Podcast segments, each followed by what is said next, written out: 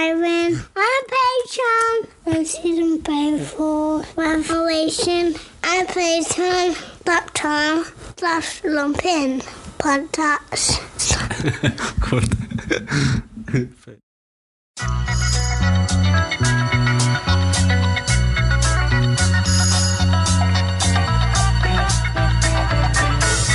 Welcome to Revolutionary Lumpen Radio. This episode is going to be hosted by myself, Shibby, and our comrade and co-host Ryan, aka the Zen Marxist. We're also going to be joined by a phenomenal person who defies the role of guest, in my opinion. They're an outstanding activist, visionary, parent, and socialist who's been around the block and have since got a whole lot of love in their hearts and time of day for anybody who needs the support and advice. As amazing as our guest is, or the importance of the work they do for the masses, or even how they're raising a little one among all their instinctive activism and progress under capitalism. You know, this guest still confronted by what we're all here for to explore and condemn with this deep dive into a two part episode that explores the contradictions and class traitors among Marxists today. So we'll pick up a few of the class traitor Marxist arguments against sex workers as we go. We'll hear their logic and apply actual grounded material sense and not just the opinions of others, specifically proletarian feminist positions. We'll cover SESTA FOSTA, the Nordic model, you know, their approach to sex work, and also hear of some better alternatives from sex workers themselves. The next episode from this will be with a proletarian feminist class traitor so that we can fully explore the contradictions and logical fallacies that they present. You know, that also happens to possess so many cringe Marxists who just got nothing but a detachment from reality. So here we go into it. I mean, really, there's very few resources that it is resourceful within two hours. So, I mean, thank you again to our guest, Phoenix. Absolutely phenomenal. Love you. Amazing person. I just want to say to everybody, just listen to like how happy and bubbly Phoenix is, but like how the topic's actually quite tough. Like there was some shit where like she'd laugh at it, but I couldn't laugh at it because I was like, shit, that that's fucking heavy. I was like, can't laugh at that. That's heavy, you know what I mean? But that just shows you, you know, how conditioned and how vulnerable uh, this guest is. How they've seen it all, done it all, and you know, it's just part of every single day life. You know, you workers can turn off when you go home and then watch fucking EastEnders or any of your shitty fucking TV shows. These sex workers on a full time shit to struggle out here. Here's sex work and Marxism Fall with Phoenix.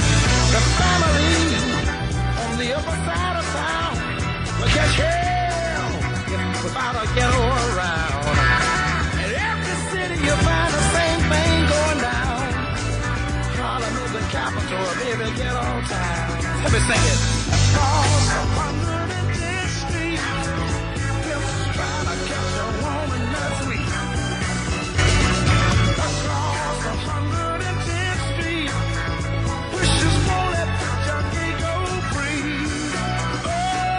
Oh, Across the 110th Street. Like, how is this, people? a woman trying to catch a chick on the street.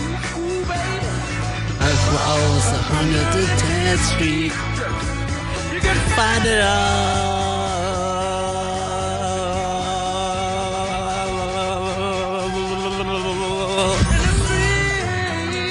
Yes,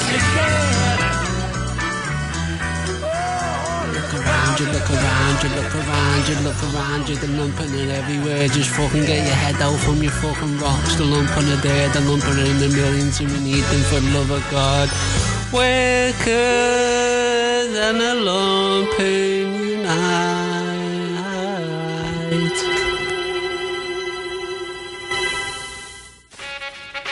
Lumpen matter.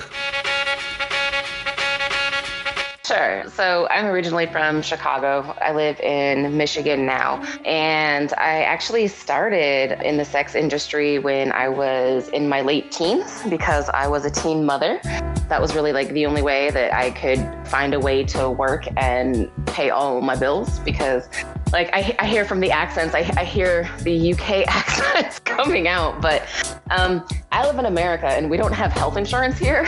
And um, I had a child who was born with like a lot of health problems, and so it just wasn't feasible for me to pay medical bills um, and pay for expenses, you know, like rent and food and things like that, with what I was able to make at that age at that time. And so, so I ended up doing sex work. I was in and out of the industry for several several years, and now I'm actually one of the executive directors of SWOP USA, which is Sex Workers Outreach Project. It is a national 501c3 organization that is dedicating to helping sex workers and people who have been uh, victims of sex trafficking. So that is what I do now.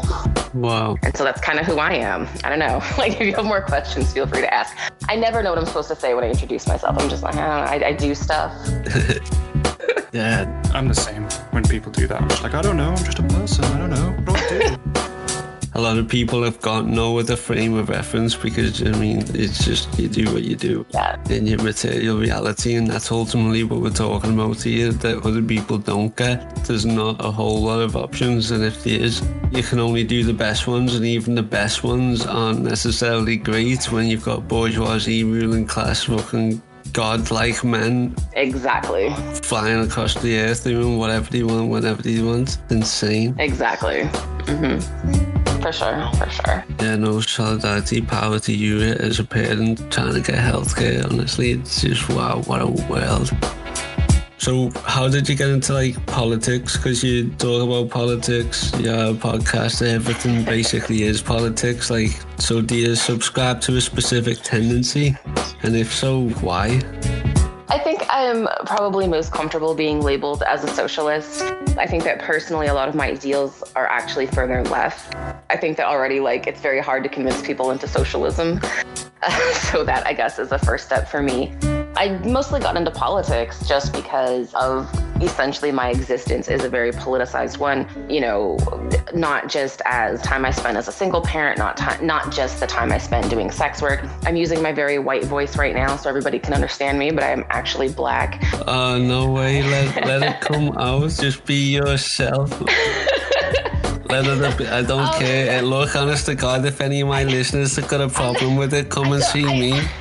I don't think they would be offended, but sometimes it can get confusing with vernacular and slang. And like, I just want to be like really clear about what I'm saying so people understand me Mm. and not maybe like throw in vernacular words that people aren't familiar with. So, like, that's really the, and not because I think people will be offended. I just want to be like really clear about what I'm trying to communicate. You know what I mean? Yeah, I'm with you. Yeah. That's an interesting point, but it's true and it's important to do that when you can as well, without too much repression because, God, we want to get to know you. Thank you. Yeah, and so, you know, being black, I've dealt with, you know, police violence. Essentially, like, I was born into poverty. My family has never essentially had money. I'm actually the first person in my family who's ever owned a home. So that's like really exciting. We just closed on a house a couple weeks ago. I'm a homeowner now. I'm very excited about it.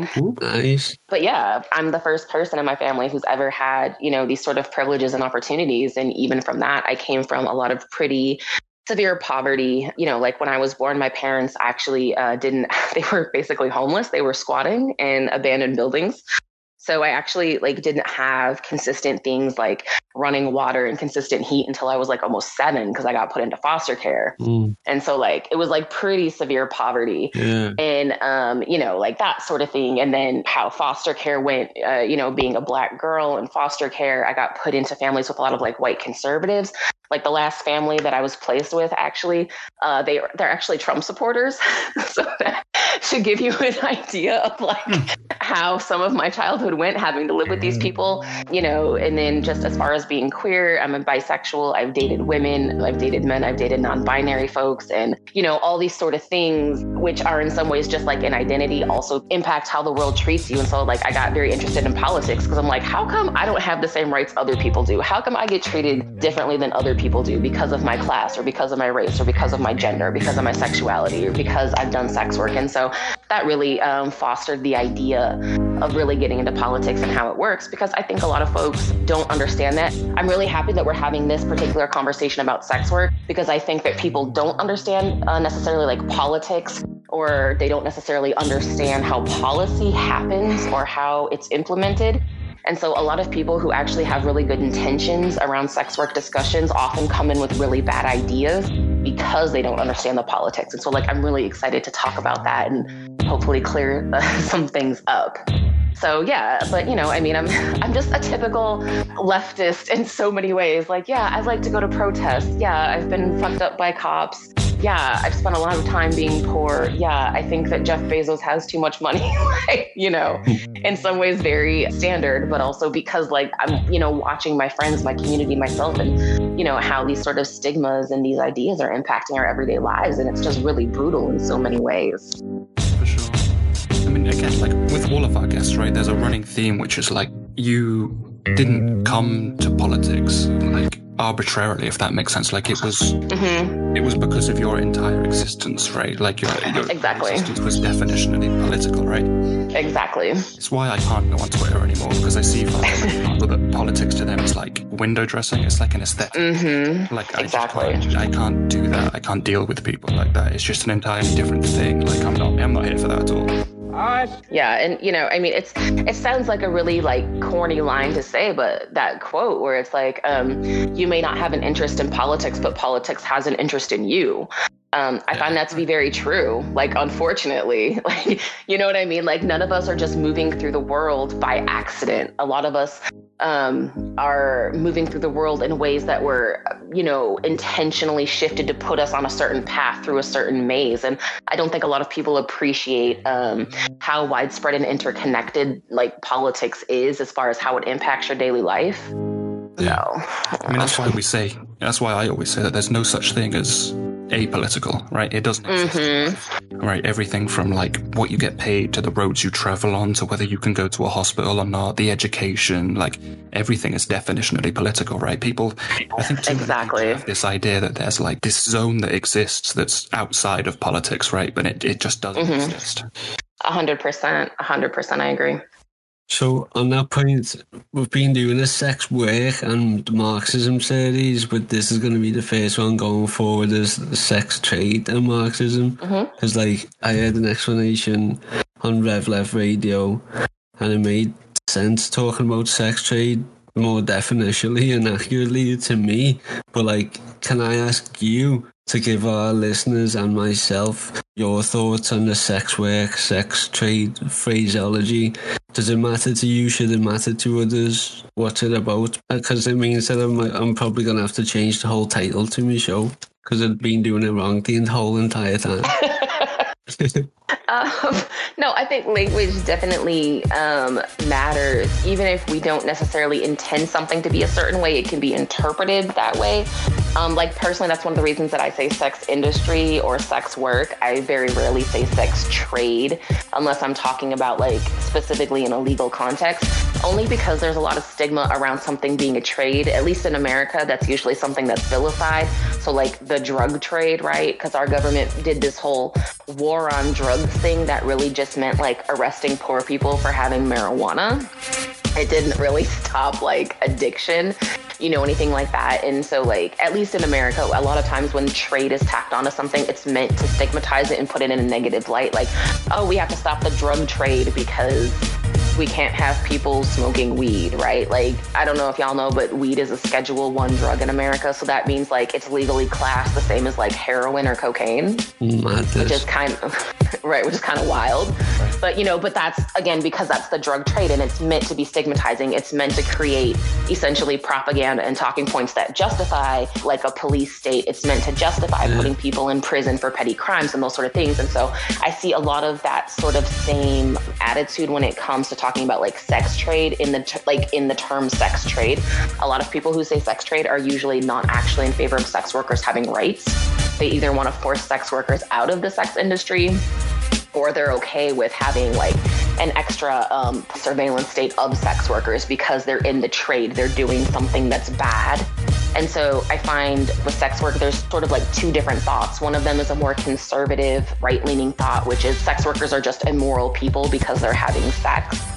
But I also find from like the leftists that there's a lot of attitude that like, oh, sex workers are poor victims stuck in this trade they can't get out of, they need rescue. And so there's this like rush to rescue sex workers without asking what help looks like to sex workers. And so um, it's just created like a lot of problems and bad policies. But it, it really does, in my opinion, have a lot to do with that terming like sex trade because the trade is always seen as kind of like a negative thing here.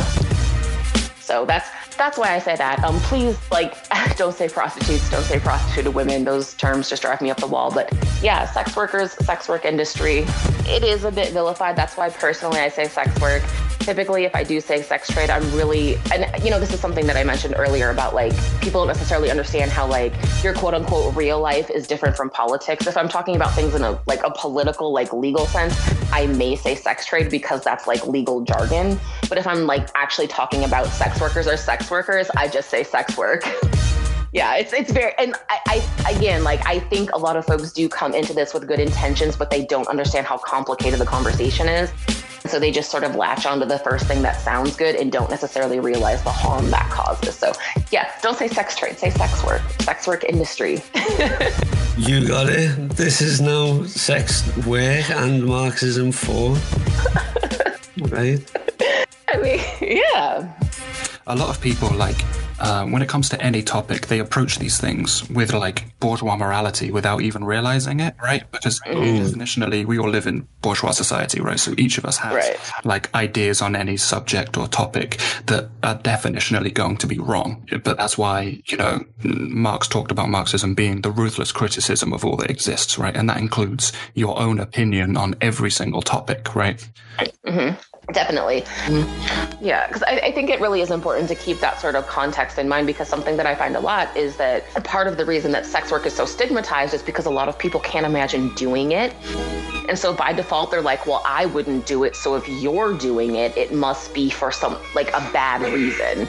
like you're so desperate or you're a bad person or whatever it is. There's some sort of like negative thing. I'd be too shy to do that. So you must be a slut. Mm hmm. Mm hmm it happens that that mindset is very and even among leftists that mindset is really common. Yeah that's where they wanted to go. Like it's i wouldn't do it so something must be wrong with you. Because you did yeah. So it's like all right well.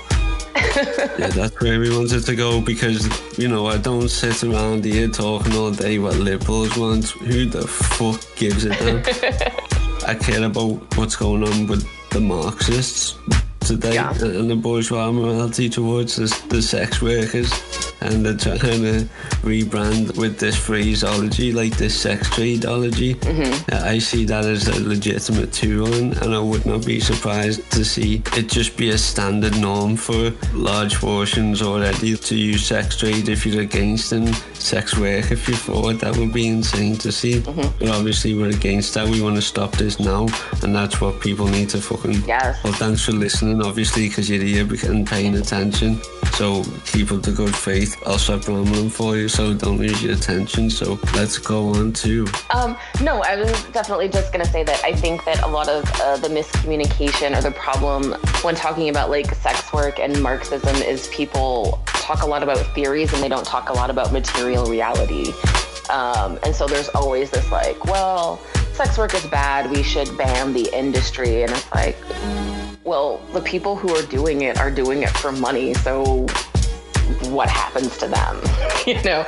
And there's not necessarily a lot of that thought because it is just a lot of theory, but the people who are living it are very rarely consulted in these conversations. And that's like really frustrating that, you know, you have, you know, you have this theory about what's right or wrong. It's like, okay, but talk about the people living it. What, what is their perspective? What's helpful? What's harmful? What's going on? And I don't see a lot of that happening, unfortunately, in leftist spaces. I mean, it's almost definitionally like idealism, right? They're like moralizing a situation and trying to sort of throw a blanket of morality over it. And, you know, mm-hmm. Definitely. Case. But then when you realize that that's not a material analysis, right? You need to look at the actual material conditions up, not like some kind of, mm. you know, moral idea that you have in your head and then apply it down to everyone, right? Absolutely And, you know, I was, it's so funny because I was actually talking to a bunch of sex workers before we started recording, just because I was like, this is what I'm going to say. Do y'all have anything to add? Because, you know, I respect my community. And uh, one of the great quotes actually that came from it was until people who are opposed to the sex work industry can offer adequate alternatives, they do not have the right to push their bullshit onto the rest of us. Yes. And I think that's like a really big thing because they're not offering alternatives. They're just saying, don't do this, it's bad. And it's like, well, I still have to eat, I still have to pay rent. Right. Like, you know what I mean? Like, No matter where we face, we must face the moment of truth, baby. We'll actually cover that. No, we apply the pressure here. We, at Revolutionary Lumpen Radio, we aim to build knowledge on the revolutionary lumpen struggling Yes. today as Marxists, along with you know everybody else out there, so that we can better understand this phenomena of a capitalist class structured society which we literally live in, so that we can better work with and give solidarity to this strata of lumpen class, the, the sex workers, as well as the, the prisoners, as well as the disabled, as well as other criminal elements, and anybody else who missed out. We're just trying to understand this and bring everybody's thoughts and knowledge and concerns here, but every, it seems like no matter what strata of that lumpen class you're in, you've got the same kind of ostracization from Marxists. Mm-hmm. So, I mean, this is just what I've seemed to learn, like literally from speaking to people as well as experiencing in myself.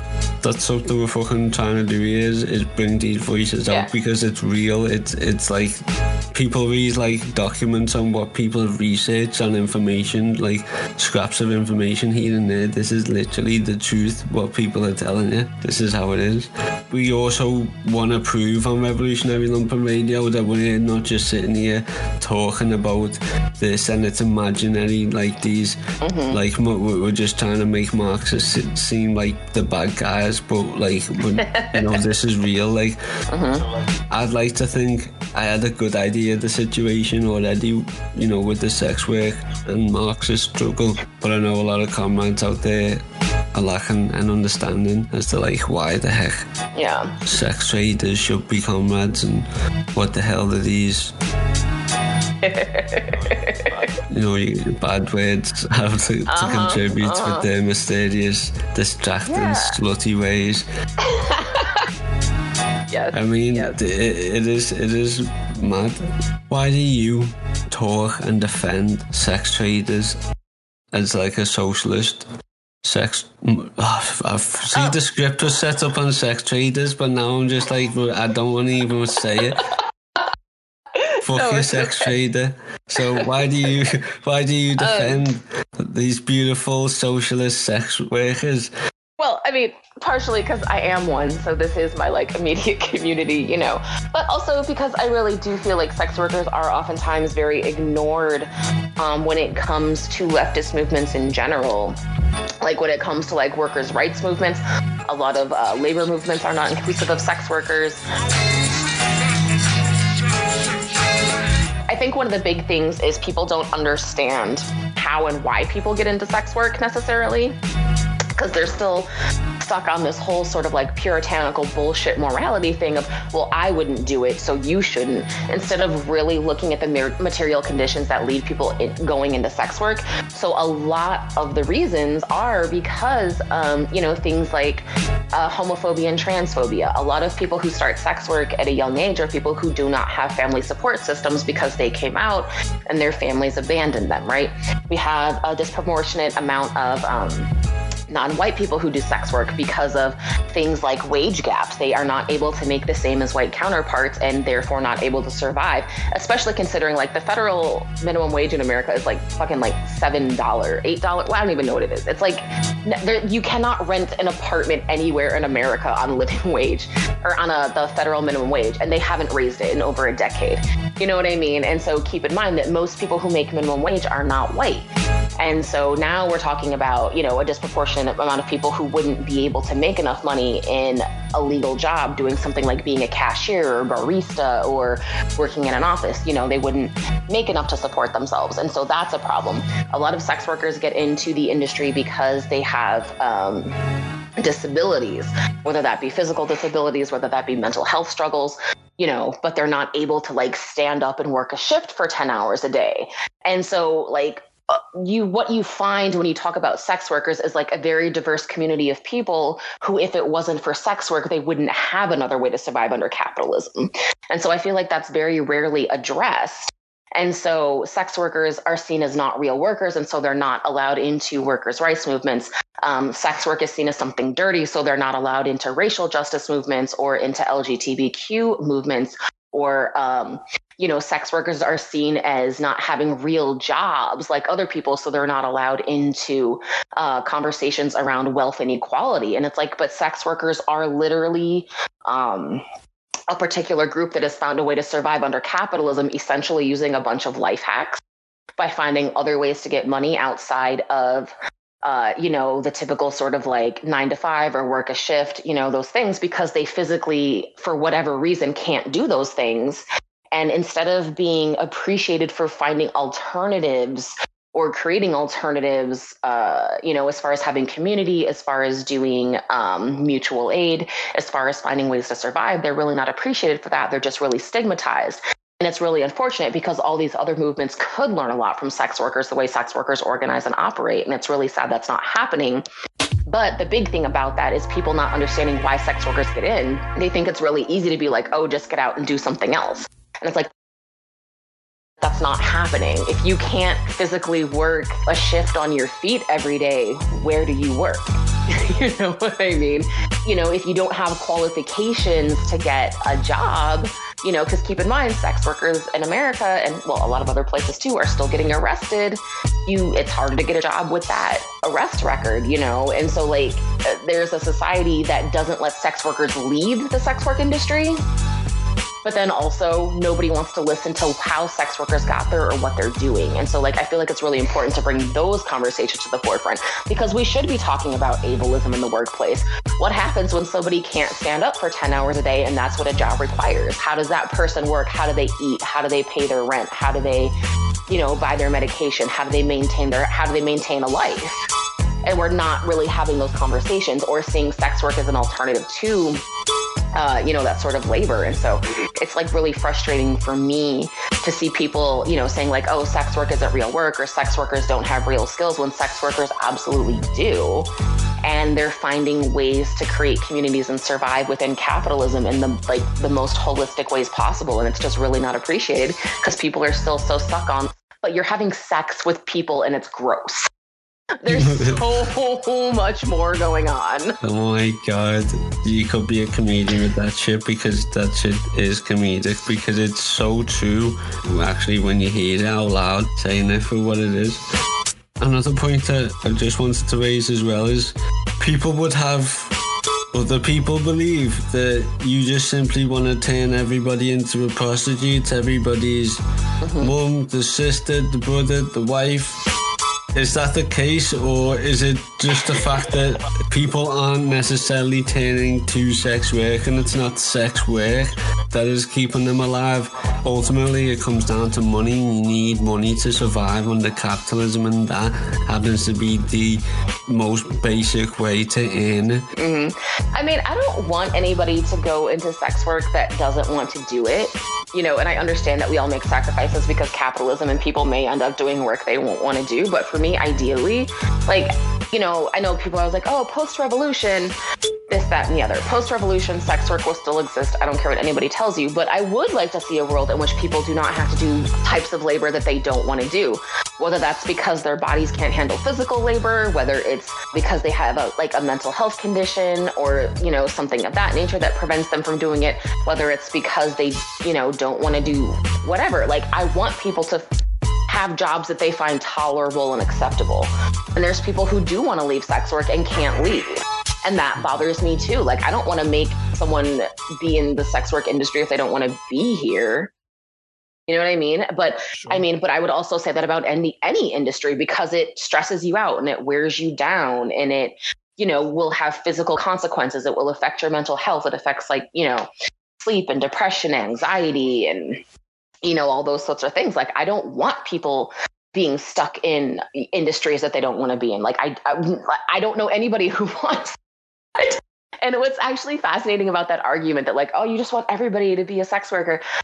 If you ask most sex workers, hey, how can I be a sex worker? They won't respond to you because they don't want to tell you those sort of things. Right? Wow. Because they, yeah, like It's a secret society. Oh, it's deep. It, it, in, a, in a lot of ways, it kind of is. And so it's always funny when I see all these straw men, like, oh, you just want everyone to be a hoe. And it's like, no, we really don't. Or like, oh, you don't care about trafficking. Trust me, nobody cares more about trafficking than sex workers. Like, nobody cares more about trafficking Wow. and those sort of things. But nobody talks to sex workers. And so people don't know what's going on because it is a very insulated community because there's so much stigma around it. And if you're outed, you know, you can face jail time. If you have kids, you can have your kids taken away from you. You can get, you know, arrested, have a permanent record. And then, you know, depending where you are in America, which I know America's huge and there's 50 states and it's super confusing because every state has their own sex work legislation, which does not help make the situation easier to discuss. But like in Alaska, any prostitution charge comes with a human trafficking charge. But ultimately, what that means is like, so if you're a sex worker and you're offering services, and like, let's say you offer services to an undercover cop and you get arrested, you are also hit with a trafficking charge for trafficking yourself. So now you have a felony, which is a mandatory one year in prison for trafficking yourself because you put up your own ad. Like, it doesn't make sense. Like, what are we doing? You know, that sort of thing. And so, like, people don't, or like, you know, for a while in Louisiana, you would get put on the sex offenders list if you'd gotten arrested too many times for prostitution charges. But the sex offenders list, as most Americans understand it, is a list for people who were uh, convicted of things like rape or like pedophilia or, uh, you know, like possessing child porn. And it's like, why would you put someone who's a sex worker on the same list as you would put somebody who gets child porn off the dark web? Like, these are not the same thing at all. These policymakers are fucking parasites of them and vermin that need to be annihilated. Honestly. I think I saw something that like the criteria to actually get on the sex offenders list is ridiculous. Like if you urinate in public, you can be put on Yeah. the sex offenders register, which means your name is next Yes. to like serial rapists of children. It's like what is what is this? Like Yeah, I actually um, made a Twitter thread about that like a couple of weeks ago, and I was pointing out like because that's the thing they're like oh because a lot of the people who oppose sex work thinks that the sex offenders list is good, and I was like it's actually really bad, and that's like it, as a thing people get really um, concerned when you say like something is bad because like oh you're you're defending people who rape children, and I'm like no I'm not defending people who rape children. I'm saying, and I used an example like from my own life. I lived in an apartment complex. I had two neighbors who were on the sex offenders list. One of them raped a 12 year old girl when he was in his 30s. Oh. The other one had been homeless and repetitive. Yeah, the other one had been homeless and he got caught urinating outside repetitively because he was homeless and didn't have a fucking bathroom. And he got put on the sex offenders list too for like exposing his genitals within 500 feet of a school because he was peeing in a park at 2 a.m. Obviously, like someone who's urinating outside at 2 a.m. and someone who's raping 12 year olds are not the same person, but they're on the same list. And that's like a real problem. And that is a huge discussion around criminal justice in the United States, as that so many people think, oh, you're convicted of a thing or oh, you're on a list, you're a bad person. And it's like, no, these lists are actually bad and intended to create propaganda that keeps the prison system going. like right. there's, you know, there's no reason for that sort of thing. And the same thing with sex workers. Why would somebody who is doing sex work be on the same list with somebody who's raping kids? Make it make sense. Make it make sense. I know. That's why it's always confused me about like carceral groups on the supposed left when it comes to like, you know, sex work. Because it's like, why would you willingly feed people that are supposed to be comrades of yours to the prison industrial complex? Like, what are you doing here? Yeah. Well, I mean, I know I'm going to get like all the pushback from this, but I'm just going to fucking say it. I got to talk. I got to tell what I feel. I got to talk about my life as I see it. Big thing is that their goal is to end demand, and end demand is basically code word for end the entire sex work industry. And so, when your goal is ending the sex work industry, a lot of people get really comfortable with collateral damage. So if that means, Wow. you know, putting people in jail, if that means police, because they're so convinced. Like one of the big myths is that Pigs. almost Eat their pigs. yeah. Oh fuck yeah. um, but like one of the biggest myths around sex work is that almost everybody who does sex work is like being trafficked or is being controlled by a pimp, and that's absolutely not the case. But so many people believe that that they're like, oh, it's so bad. Like that. Um, what the fuck was that fucking movie with that racist man? Uh, Taken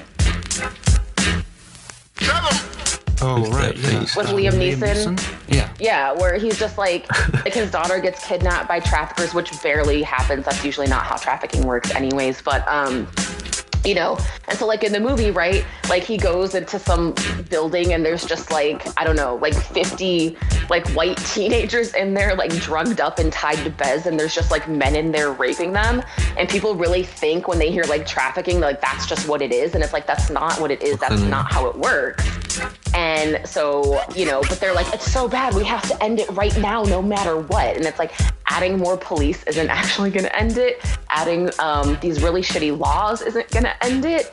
And, you know, but people really do get into this sort of like panicked, like someone's hurting children or someone's raping someone that they like somehow lose the ability to have like a nuanced conversation to understand that the knee-jerk policies that come from that mentality are actually more harmful than helpful both for sex workers and people who've been trafficked like a lot of people don't know in america it's legal for cops to arrest people who have been trafficked and that's actually something that they do. If they think you're being trafficked, they will arrest you and literally leave you in a jail cell until you confirm that you will testify against the perfect person who trafficked you.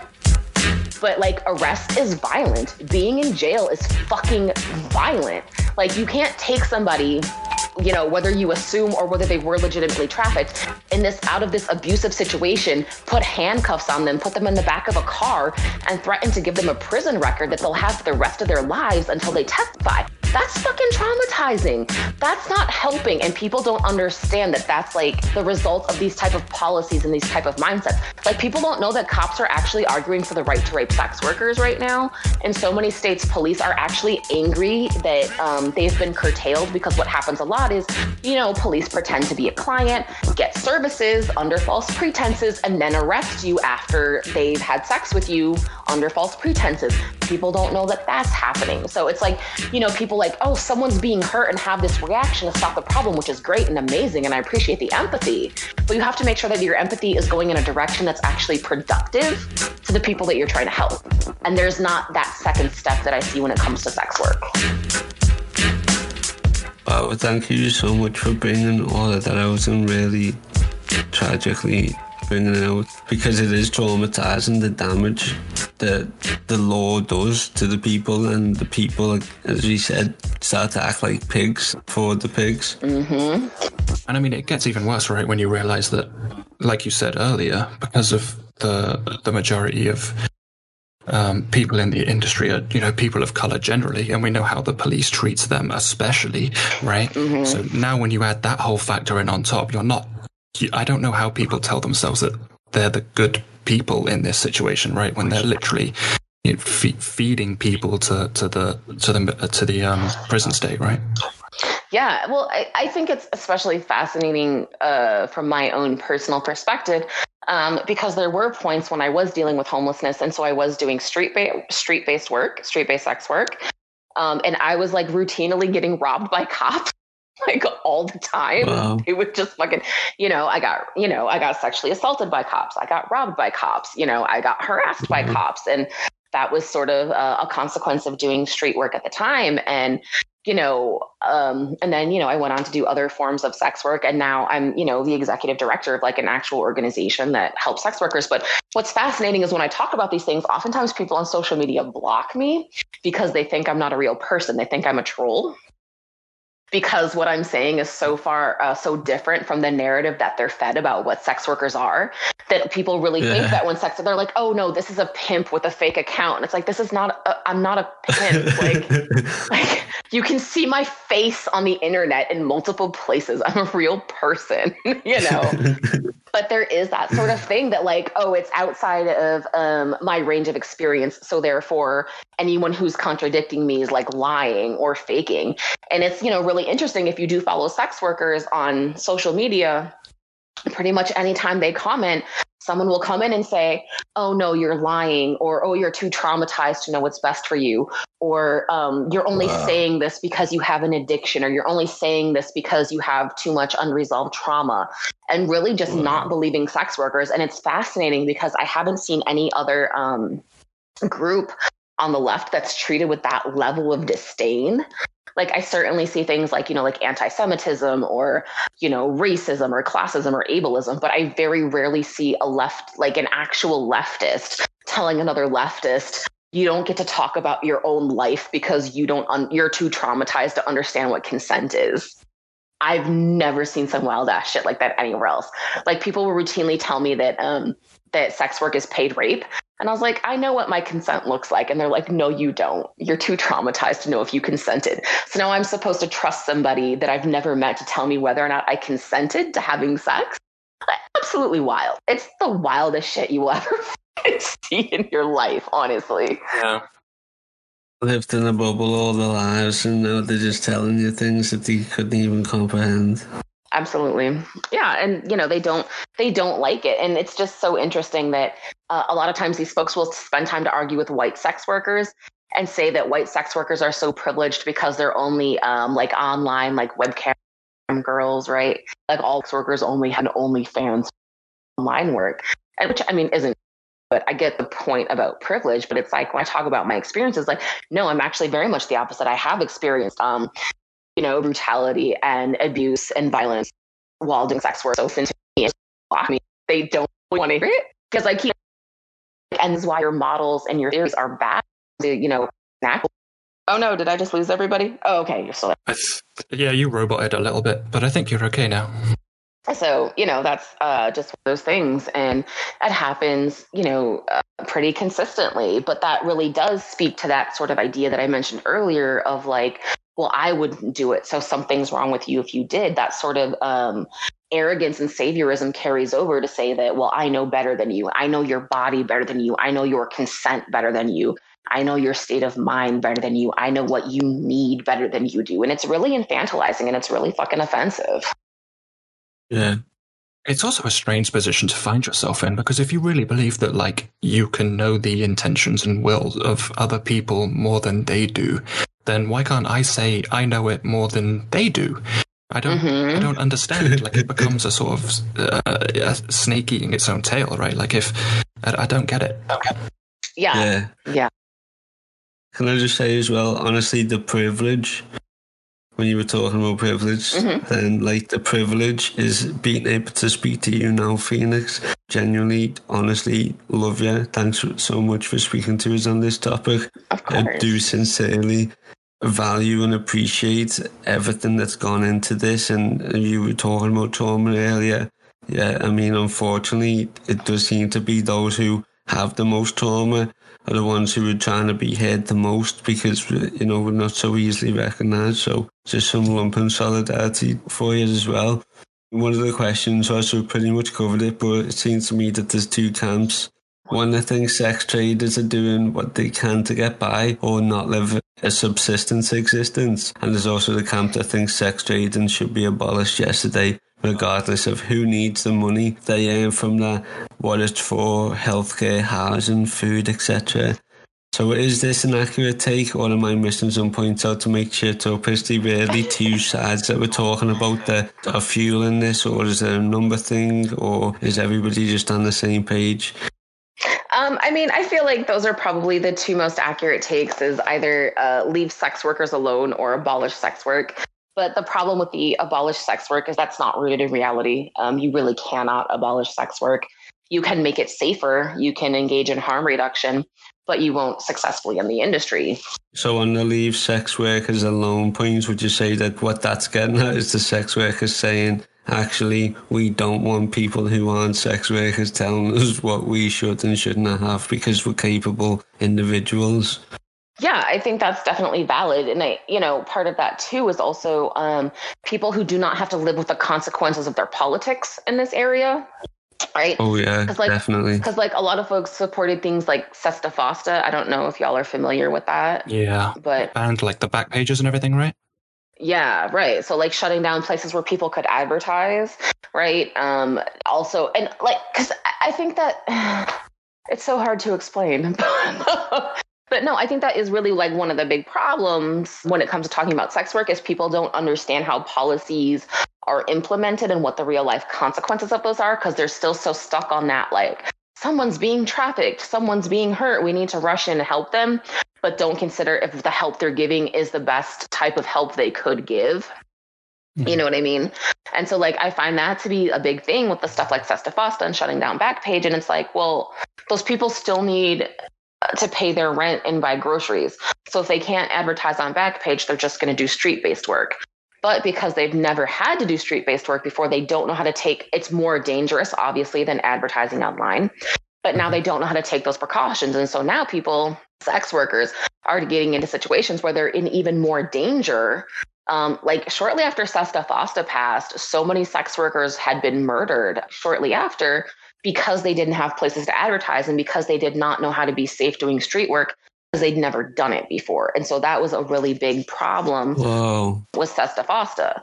So mm. right, and like that sort of thing, and so that's like where the like, please leave us alone and stop making policy about it until you understand what that means and how that is enacted. Wow. No, I was just going to say, like, and it's also something that you could have been able to see throughout history, right? Like, it's always gone Yeah. that way. I mean, if you think about like prohibition, the mm-hmm. making illegal of alcohol did not disappear alcohol, right? That's not how that works. All it does is it pushes it underground. Yep, exactly. And then you get things like bathhouse gin, and you get you make people like Al Capone super rich while making Yep. killing them essentially, mm-hmm. right? Bathhouse gin was super dangerous. People died from it because Yeah. again there wasn't that safety and everything that could have come from regulating it. I guess. Yeah. Yeah. I mean, yeah, absolutely. I think that's, you know, an incredibly valid thing and that has happened and that is what is continuing to happen with bad sex work legislation. And, you know, people respond and say things like, well, but there were minors being trafficked on Backpage. Right. But like that sentence is the entire conversation to them. And again, that's what I'm talking about. Like you have to be willing to have the nuance and have these discussions. So the actual reality is yes, there were children who were being trafficked on like, you know, minors who were being trafficked on Backpage. What's not included in that statement is that Backpage had an ongoing relationship with the federal government to report when those suspicious ads came up and give the details to feds so feds could investigate right? Nobody talks about that part. And so then Backpage went down. Um, you know, these minors are still being trafficked. Where do where does law enforcement go to look for them? They don't know anymore. They've lost the digital footprint because all the websites went down. You know, so like that is like what we're talking about with consequences. And if you even look at, you know, a bunch of police, there were so many articles that came out uh, within a year of uh, SESTA FOSTA happening that said street uh, street uh, arrests were on the rise, that trafficking was on the rise, all those things. But these are all things sex workers said was going to happen, and nobody listened because nobody thinks sex workers are capable of understanding narratives or how to improve their own lives. And so it was really unfortunate that that sort of thing went through.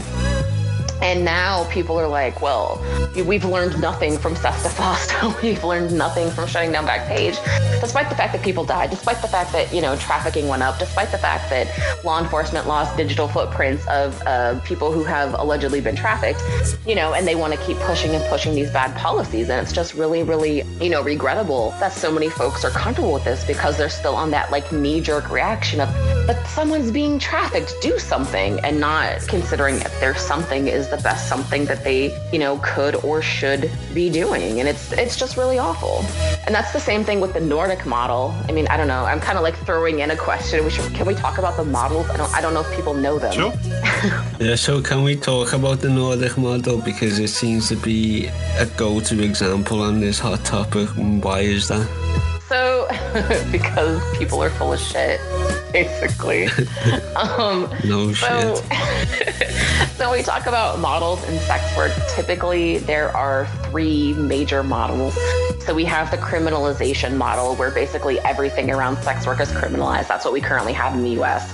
So that means stuff like uh, not only is like trafficking or like pimping criminalized, but also being a sex worker is criminalized. Purchasing services from a sex worker is criminalized. Everything around it is criminalized, you know. And then we have uh, straight up decrim. This is like what they have in New Zealand. Every pretty much everything around uh, sex work is decriminalized, except I mean, obviously, except for things like trafficking. There's this idea that if you somehow decriminalize sex work, that like trafficking or pimping will be decriminalized. That's totally not the case. That's a lie. Please don't believe that. But so, like, New Zealand has decriminalization. The other model is the Nordic model, which is actually used to be called the Swedish model because it originated in Sweden. Now, then it went to the Nordic model because it was primarily done in Nordic countries at the point. So, like Denmark, Sweden, Norway, Iceland, right? And now it's spread. It's in uh, Ireland. It's in other parts of the UK.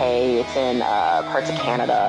You know those sort of things. And so that is actually a partial decriminalization model.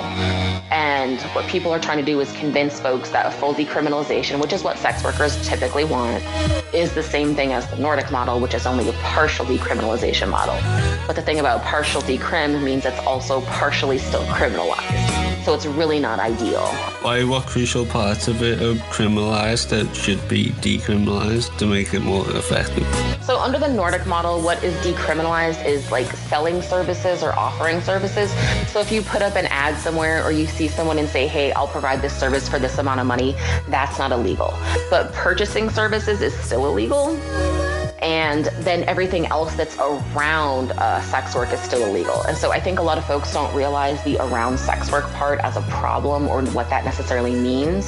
So in practice, what that means is because uh, buying services is still illegal. So clients can be arrested. So that means that police are still following clients to sex workers, and sex workers are still, still called to court to testify against clients, even though the sex workers themselves have done nothing wrong, because their clients are committing a crime. So you basically like you have to out sex workers first of all, which is a problem, and you're leaving sex workers under police surveillance because they're still um, associated with crimes, even though they can't be arrested. That's a problem. The other problem is the crimes around sex work. So a lot of things that were um, allegedly intended to prevent things like trafficking and things like that are used against sex workers. So like a really common one in Ireland right now is brothel keeping laws, which basically says that anytime you have two or more sex workers working in a house that it's officially a brothel. So even though they have the Nordic model and sex workers can't be arrested for advertising, they can be arrested for brothel keeping. So what you're seeing now is a lot of situations in Ireland where you have like two or three women living together doing sex work and then they all get arrested for brothel keeping because they happen to be roommates, even though it's much safer to have people working around you, right? Obviously. But also like what we were told is that the Nordic model wouldn't uh, wouldn't harm sex workers. But if you're getting arrested for brothel keeping because you happen to have a roommate and you both do sex work, that sounds like criminalization to me. Why the fuck is someone going to jail if they're not being criminalized, right? You know. Yeah, I mean it's it's almost like entrapment because you you're putting out the eye candy in the advertisements, mm-hmm. but then you're criminalizing them for buying it. That's, that's mad. Yeah, right, right. And like criminalizing clients, like obviously that's not going to help sex workers. And sex workers have said this. Sex workers who live under the Nordic model, they've said that like I don't have time to negotiate prices. I don't have as many clients. So now I'm engaging in sex acts that I do not want to engage in with clients that I do not want to see because I don't have other choices. So you know that's also super important to talk about when it comes to like violence against sex workers or sex workers feeling coerced to provide services they don't want to. That's a huge fucking factor um, about the nordic model. And the other thing about like crimes around sex work this is something that happens in sweden and norway is that sex workers actually get evicted because keep in mind the idea behind the nordic model is to end demand right so to abolish the sex work industry because they believe that um, essentially it harms women and children for sex work to exist. And so their thing is like, oh, we're going to help sex workers by not arresting them, but we're going to push this model. But because in America it's called living off the proceeds of prostitution, that's like the, the technical legal term. So things like if I'm a landlord, right, I'm renting an apartment to somebody who does sex work. Mm. If the police find out that my tenant does sex work, I have to legally evict them because if I don't, I can go to jail because I am living off the proceeds of their prostitution. You fucking. And so, like, I'm not a pimp. I'm not a trafficker. I'm not making them do sex work. That's just what they already do, and that's how they pay their rent. But because of the way laws are written and implemented, that's still illegal because you're kind of wading into like pimping territory, which is also a conversation about how we need to like rewrite a bunch of pimping laws. But people hear pimp and have a st- like, oh, you're just beating some woman and taking all her money. And like, that's the end of the conversation. It's like, it's so much more than that because it shouldn't be that you know, to rent to a sex worker makes you a pimp. Like, be if you're if you're pushing somebody into sex work and taking their money, you're doing that. If you're just renting an apartment to somebody who happens to do sex work, that's not pimping. Why? It seems like a, to me, I can imagine there's like kind of a strategy to make people want to sneer at the thought of renting houses out to sex workers uh, just to keep this social stigmatization against them. That's obviously what the law is, you know, the criminal element. They want to just keep the image going as like social scum. Definitely. And even in America, it's the same type of situations. Like, and this is also something I've talked about, mostly because the statute of limitations has passed. Technically, I could have been hit with like a pimping charge myself because I had an apartment and I would just let sex workers come and sleep on my couch if they didn't have anywhere to stay. But because those sex workers would do things like buy dinner or, you know, give me $20 to put toward the electric bill while they were staying there, I'm living off the proceeds of their prostitution. Like, technically, I did something illegal by letting homeless sex workers sleep on my couch, and that's really fucked up. like, Sure. you know what I mean? And under the Nordic model, that shit is still illegal. So, like, it's nice to say, oh, well, we're not hurting women. We won't arrest sex workers because they're obsessed with women. They don't think like anybody who's not like a cis woman does sex work. It's fucking weird. but um, that's like a whole other thing. like, but their whole. But it's like, you know, they're doing this. They're like, oh, we're helping because we're not arresting sex workers. And it's like, but you are arresting their support systems, which leaves them alone. So now, if you know that you can't go to somebody to sleep on their couch, if you know you can't rent from them, if you know, like, other shit that's illegal is like driving, like, if someone calls you and says, Oh, I have a client, can you drive me to this location? That's illegal. Advertising online is legal. And especially since, since, SESTA FOSTA, a lot of sex workers used to pass around bad date lists to say, Oh, I saw this client, he was really abusive, here's his name, here's his info. Passing those around is now illegal because that's promoting prostitution. Now you can't pass out a bad date list. You can't sleep on somebody's couch when you're homeless. If you're HIV positive, depending on what state you're in in America, you still can't sleep in a building because you can get arrested for trying to uh, pass HIV, which is all absolutely wild absolutely fucking wild. And like all these things, and it's like, y'all wanna say that you're helping sex workers because you're not arresting them for selling services, but you're criminalizing, penalizing, and harming them in every other single way. Like this model is fucking trash. And one of the things that terrifies me the most about the Nordic model in particular is like, I don't know if y'all are familiar with the whole like racist incident at the bar in Sweden. Okay, so there's a bar in Sweden, and there were Asian sex workers who were working nearby. And then an Asian woman and her family tried to go into this bar. They're not sex workers. And the bar basically said, no, you're Asian, and so are the sex workers in this area. And so we don't know if you're a sex worker, so you can't come in here. And like they did it based on race because you're Asian. Like there's Asian sex workers, you're Asian, you can't come here. And a court actually upheld that. And like, I don't know how familiar you are with the history of racial segregation in America. but the fact that a business under the Nordic model can legally tell people who aren't white, you can't come to our business because you may be affiliated with sex work is some scary fucking precedent. you know what I mean? Separate but equal, right?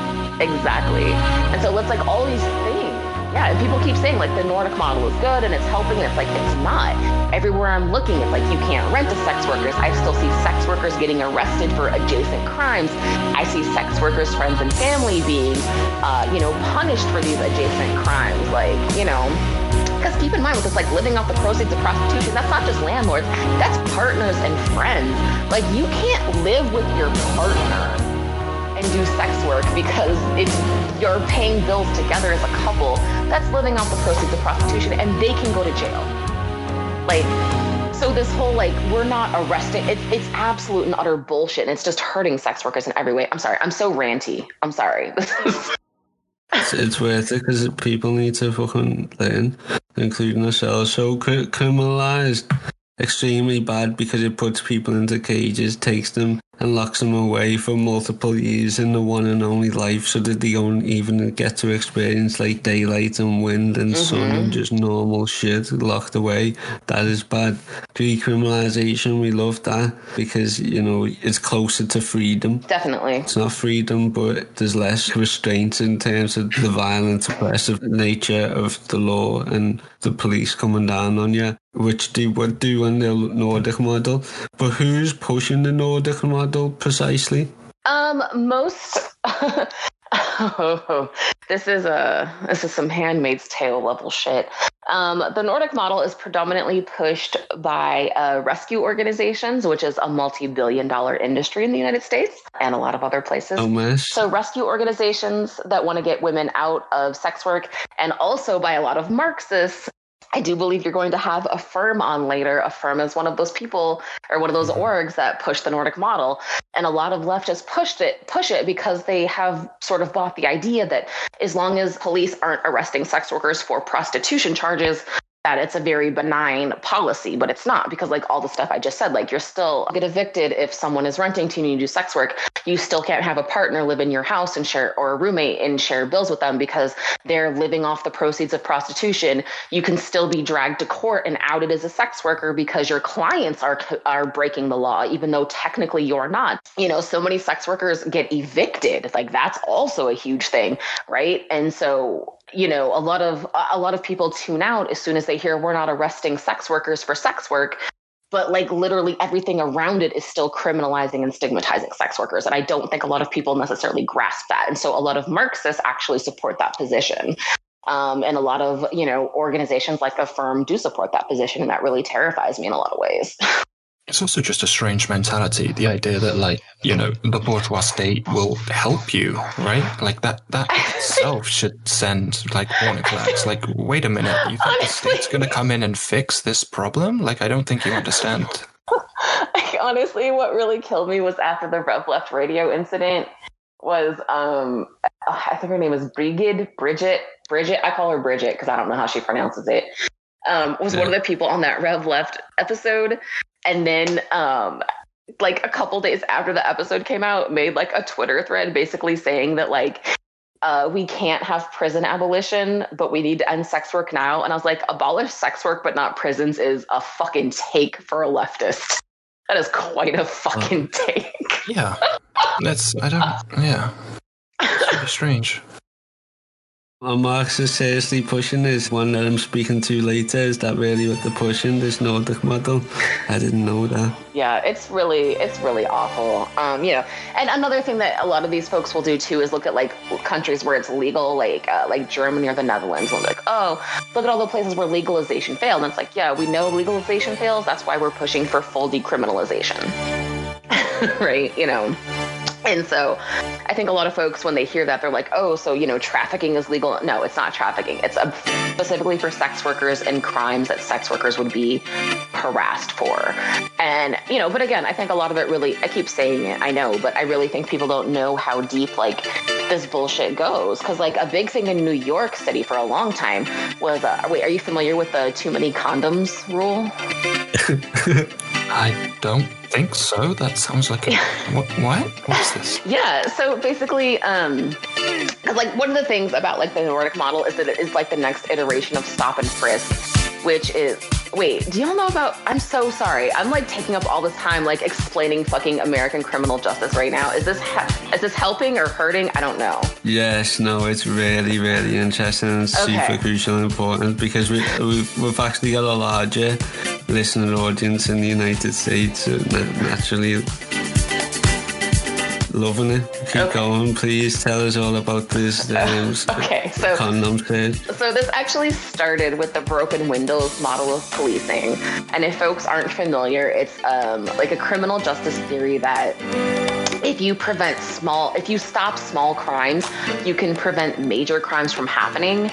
And so the idea behind the model is that if you go into a neighborhood and you see petty crimes like broken windows or graffiti or um, like homeless people drinking in public, that that is an indicator that there's going to be major crimes like uh, like homicide or arson in that neighborhood. And so the idea behind broken windows was that you can look at a neighborhood, determine it needs more policing, send all the fucking police there to over surveil the shit out of that neighborhood, and that's going to prevent major crime. And that led to the rise of stop and frisk. It happens all over America, but New York City was probably one of the most infamous and widely publicized for it. Yes, under yes, exactly under Giuliani. And so the idea that like, oh, this person looks suspicious and they're in a broken windows type neighborhood, I should stop them. Well, you know, as this has gone on, it, sex workers became one of the targets of that. And so something that happened a lot in particular was stopping trans women. Um, I mean, cis women as well, but there was like an obscene number of trans women who were stopped.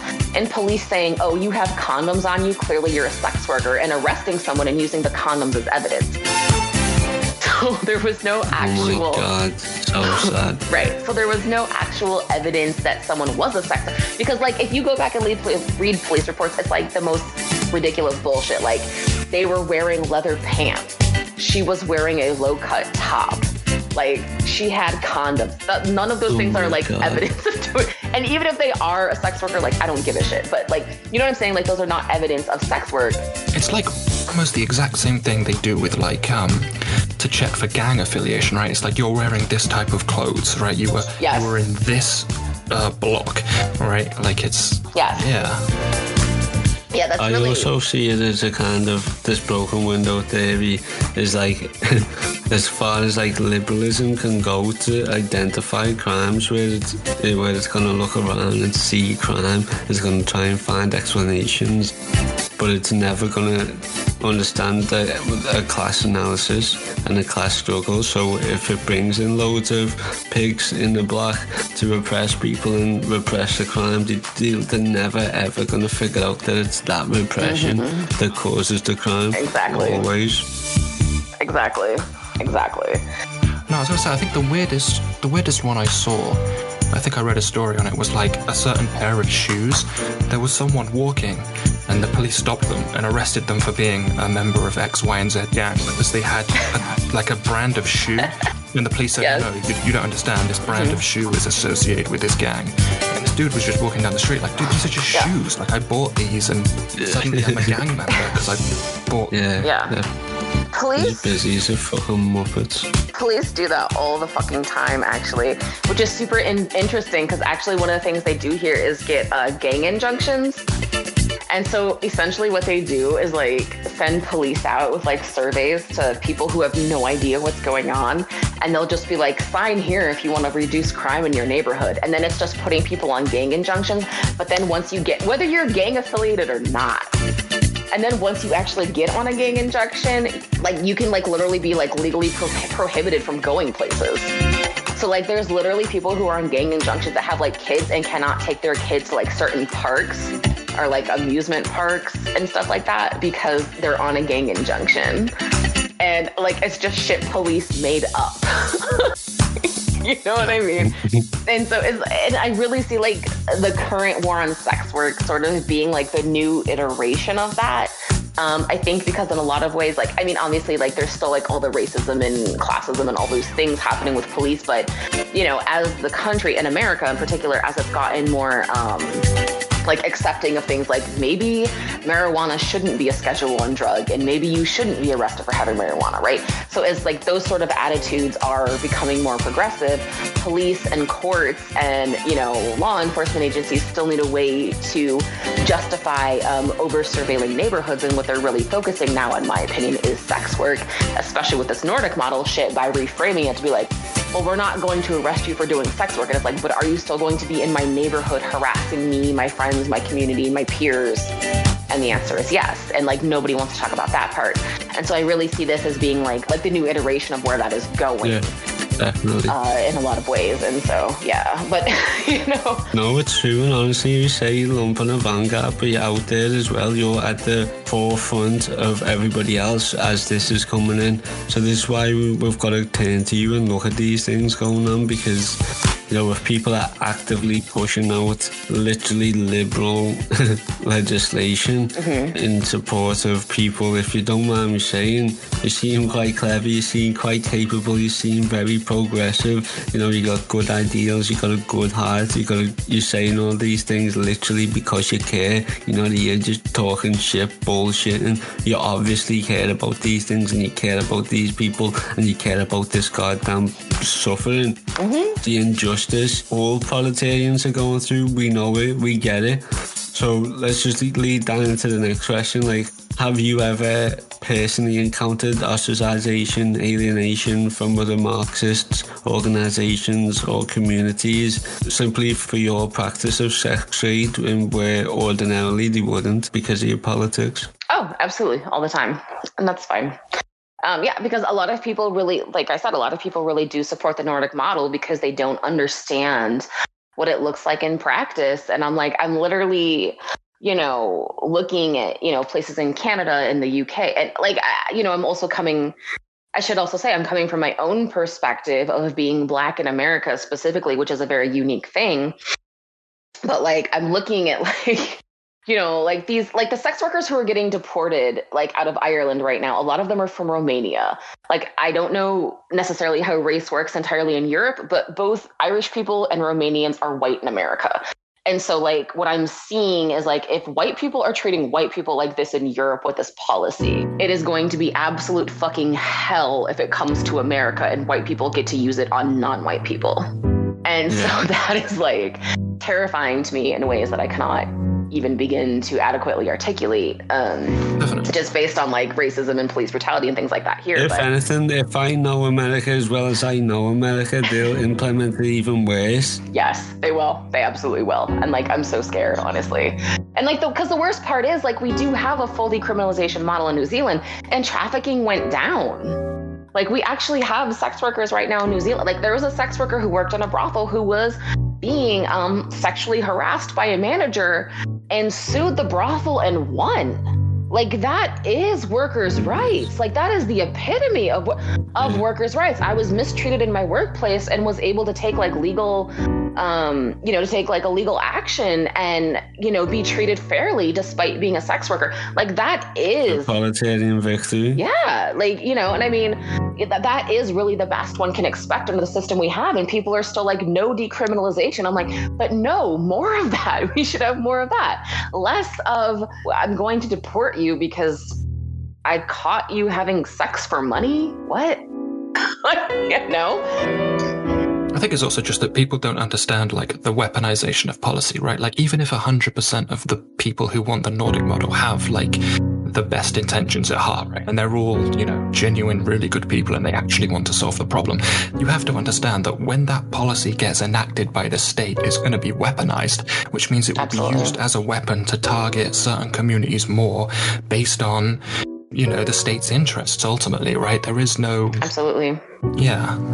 You have to look at how this is you know, of course, like the race. I know America's are always talk. Americans always talk about race. I know, but like it's literally everywhere. It's everything here. But mm. you know, because that's the thing is people think like, oh, we have to stop these traffickers, and the Nordic model, Nordic model is going to keep women safe. But if you look at like a lot of these like trafficking trainings and things like that, like being in an interracial couple with a non-white man and a white woman is one of the flags.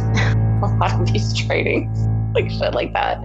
Or um, you know other stuff like this obsession with like pimping. Because like look at how they treated marijuana or drugs or these other sort of broken windows policies in the stop and frisk.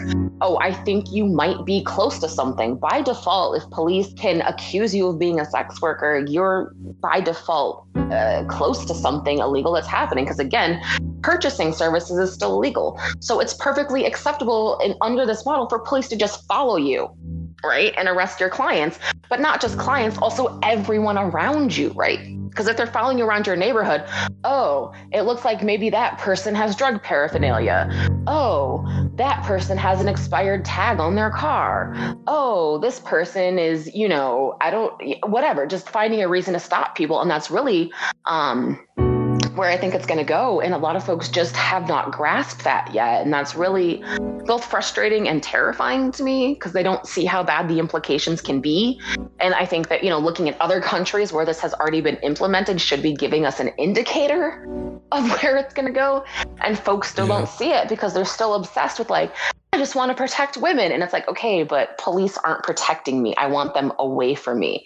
Please keep police away from me. They do not make me safe. They do not make my family safe. They do not make my household safe. They do not make my community safe. Police do not make me safe. I do not want police.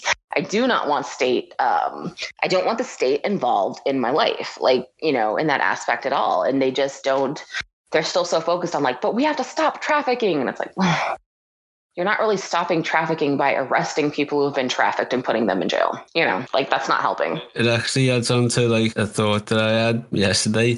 Basically, I'll give you my situation. So I was in the back garden. It was a middle class house. It was dead nice. It was out of the way. It was dead peaceful and bliss, and there was loads of space, and it was so organised, and you had all things in the back garden. It was beautiful, right? It was mm-hmm. gorgeous with a fire going. But then, like next door, they had these like kids running about that round with the phone, and like I was I was smoking weed, and then I was a bit paranoid because they were shouting shit, and I was, I was like, are they shouting at me? I was like, what are they shouting? I didn't know if they were talking to each other or me. But then I thought these pesky kids, and then like it made me think about how society views the lumpen in a way that it's like these middle class people are just literally living their own little world and their own reality that they've mm-hmm. built up from time and like that's just them. They, they only interact with the world as much as they want and often it's not much so they literally have this small reality so whenever they see like kids going by in the neighborhood with the hoods up and all of that, that's just a reminder that like their world isn't the actual real world. There's all there's other things going on. There's other things, and um,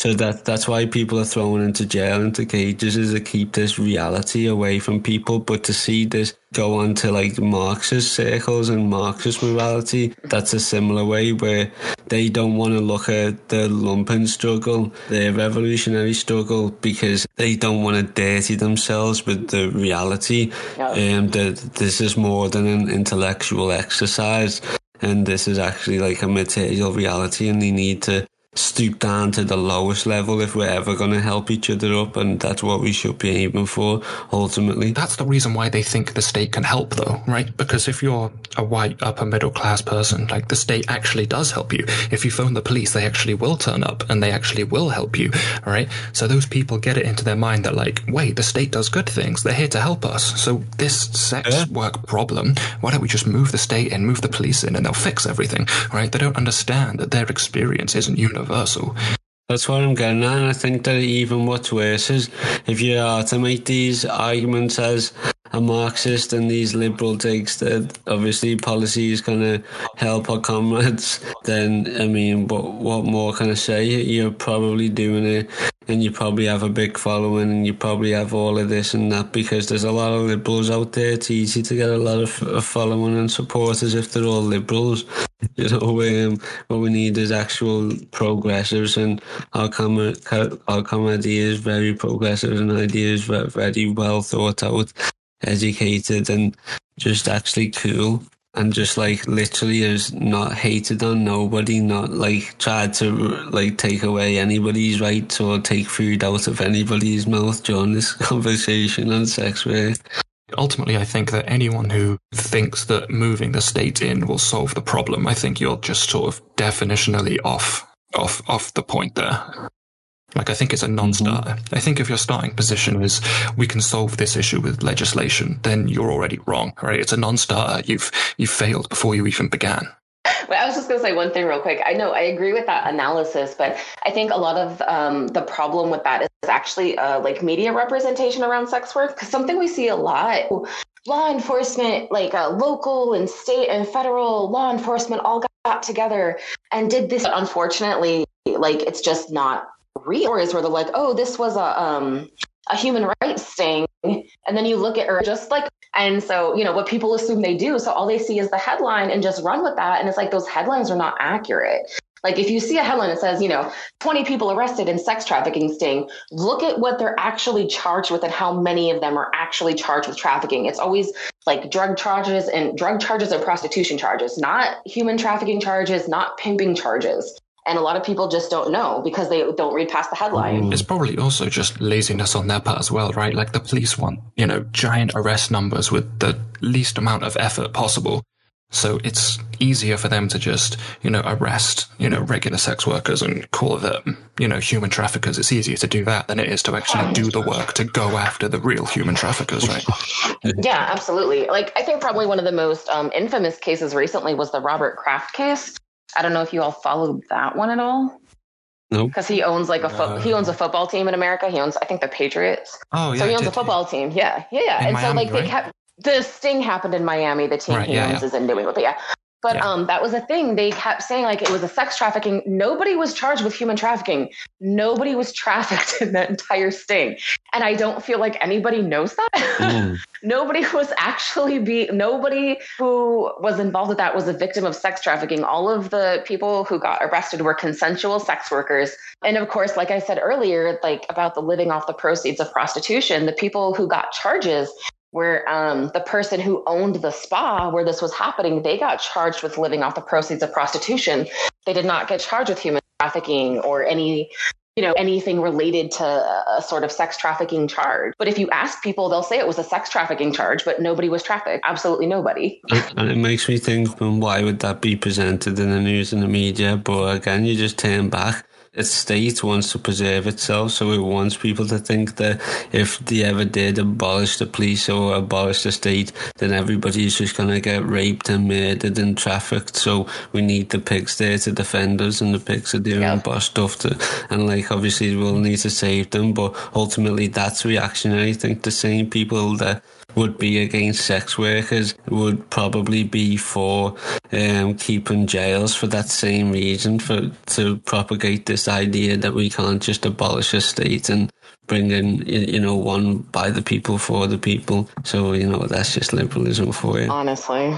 Bureaucracies generally are self-licking ice cream cones, right? Like they exist to create problems to further like demonstrate their own existence, right? That's what they do. They create problems and then, oh look, uh, I need me to solve this problem. Give me more money, right? Like that's how this works. It reminds me of when, um, you know, George Bush told Dick Cheney to go and find him the perfect vice president. Lo and behold, he come back and said, "It's me."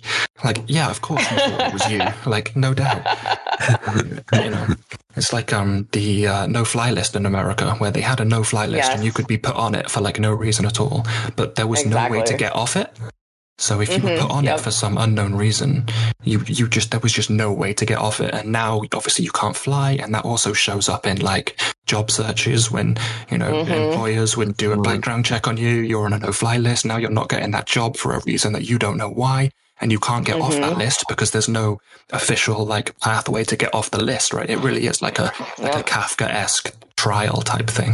Mm. Absolutely. Absolutely. Wow. So yeah that's that's a lot of how america works. And people still even leftists refuse to acknowledge how bad it is and it's worrisome Yeah, thank you so much for everything so far. We're moving towards the end now.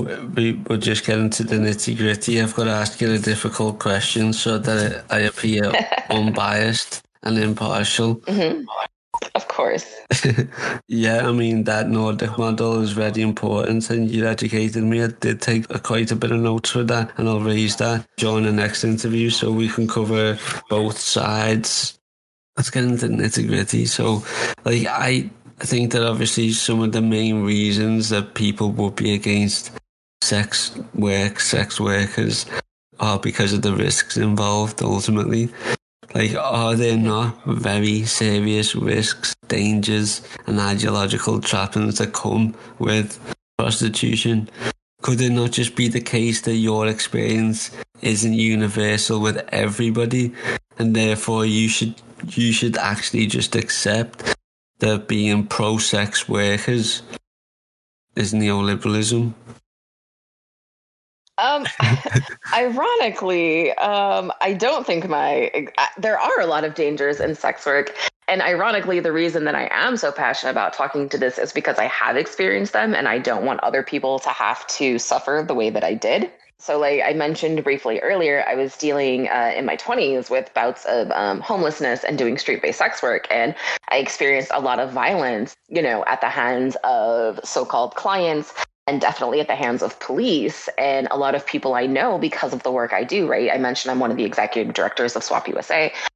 Um, we get a lot of calls. Um, one of our affiliate organizations is SWOP Behind Bars. They run a hotline, and we have a lot of sex workers who routinely call in to talk about being abused, to talk about being raped, to talk about being robbed, to talk about being violently arrested, to talk about like some people want to blackmail sex workers. So um, I'm actually like really familiar with all the horrible things that sex workers go through. And my biggest thing is harm reduction. And the reason I'm so obsessed with talking about all this is because I do want harm reduction. I don't want other people to have to go through these things. And the Nordic model will not prevent that. Legalization will not prevent that. And criminalization is sure as shit not helping with that at all. So, yeah, because I've been there, harm reduction is like my first and foremost priority. So, yeah. Yeah, so like nobody knows about the violence more than somebody who's actually suffered the violence, and that has led you to the logical conclusion that harm reduction is what you should strive for, yeah, absolutely. as well as not accepting criminalization or flipping the Nordic model. Yeah, absolutely. Because we don't want people to have to suffer. We don't want people to be hurt. And we are very mindful of the communities that we serve. But you know, unfortunately, a lot of the rhetoric that's anti sex work is people saying, oh, well, you don't know how bad it is to be there. You don't get to talk about it. And it's like, no, I literally was there. I really do know how bad it is. And that's why I know the policies that you're laying out will not help. Because now you want a bunch of, because like my experiences are far from universal. Like there are so many sex workers I know, so many um, non-white sex workers, trans sex workers, street-based sex workers, drug-using sex workers. Like I know a lot. I know some sex workers who are, you know, the sort of um, stereotype of like the white, uh, you know, like cis privileged young woman who's making all this money.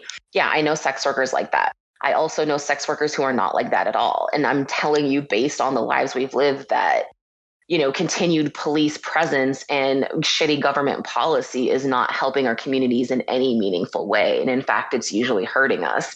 And so I'm not just saying that because I'm an anomaly. I'm saying that because that is the lived experience of so many sex workers. Police don't help. We don't want more police. Um, government policies, we're not even allowed in the room when the government makes policies around sex work. You know, a lot of sex work policy requires conflating sex work and sex trafficking, even though those are very separate problems, you know? And so it's like, I have lived through this. I work, I work in this industry. Like this is, you know, what I do. So I'm not, you know, I'm not coming from this perspective that like I just know things because I'm special and I'm unique and I'm better than everyone else. I'm coming this like I lived through some shit and all of my friends and colleagues have lived through some shit and we don't want other people to have to live this way. So no, this isn't like a place of privilege or I'm unique or whatever. No, this is like I do not want anybody to have to go through some of the shit I've been through and survived in my life. Because a lot of people went through the same things and didn't survive, and that's really fucking shitty. I'm just going to throw another question at you, if you don't mind, because uh, one of, one of their counterpoints would be that they're not against sex workers. Of course not. That would that would be bad. You know, they're just against the sex industry. Have you ever heard that? What, what do you think of that argument? I mean, I I don't know what that means. Like I've heard that, but like I don't know what that means. Like how do you actively like that sounds to me like when um like conservative religious people be like I don't hate gay people, but I think being gay is a sin. Right. Like, what the fuck does that? What the fuck does that mean? Yeah, and they always say like hate the sinner, not the sin, and it's like, well, wait a minute. Right. It's like it's like because it's so like for starters, it's coming off the assumption that like it's bad to be a sex worker. Like it's definitely um, something that's said as a moral judgment. Like, oh, I don't hate you. I just hate the industry. And it's like, but that is a moral judgment. So you already are coming in the conversation with negative attitudes around sex workers. Mm. But also, like, if you hate the industry and you don't hate sex workers, why don't you listen to sex workers who are telling you that these policies are hurting us? Taking down Backpage hurt sex workers. SESTA FOSTA hurt sex workers. The Nordic model hurt sex workers.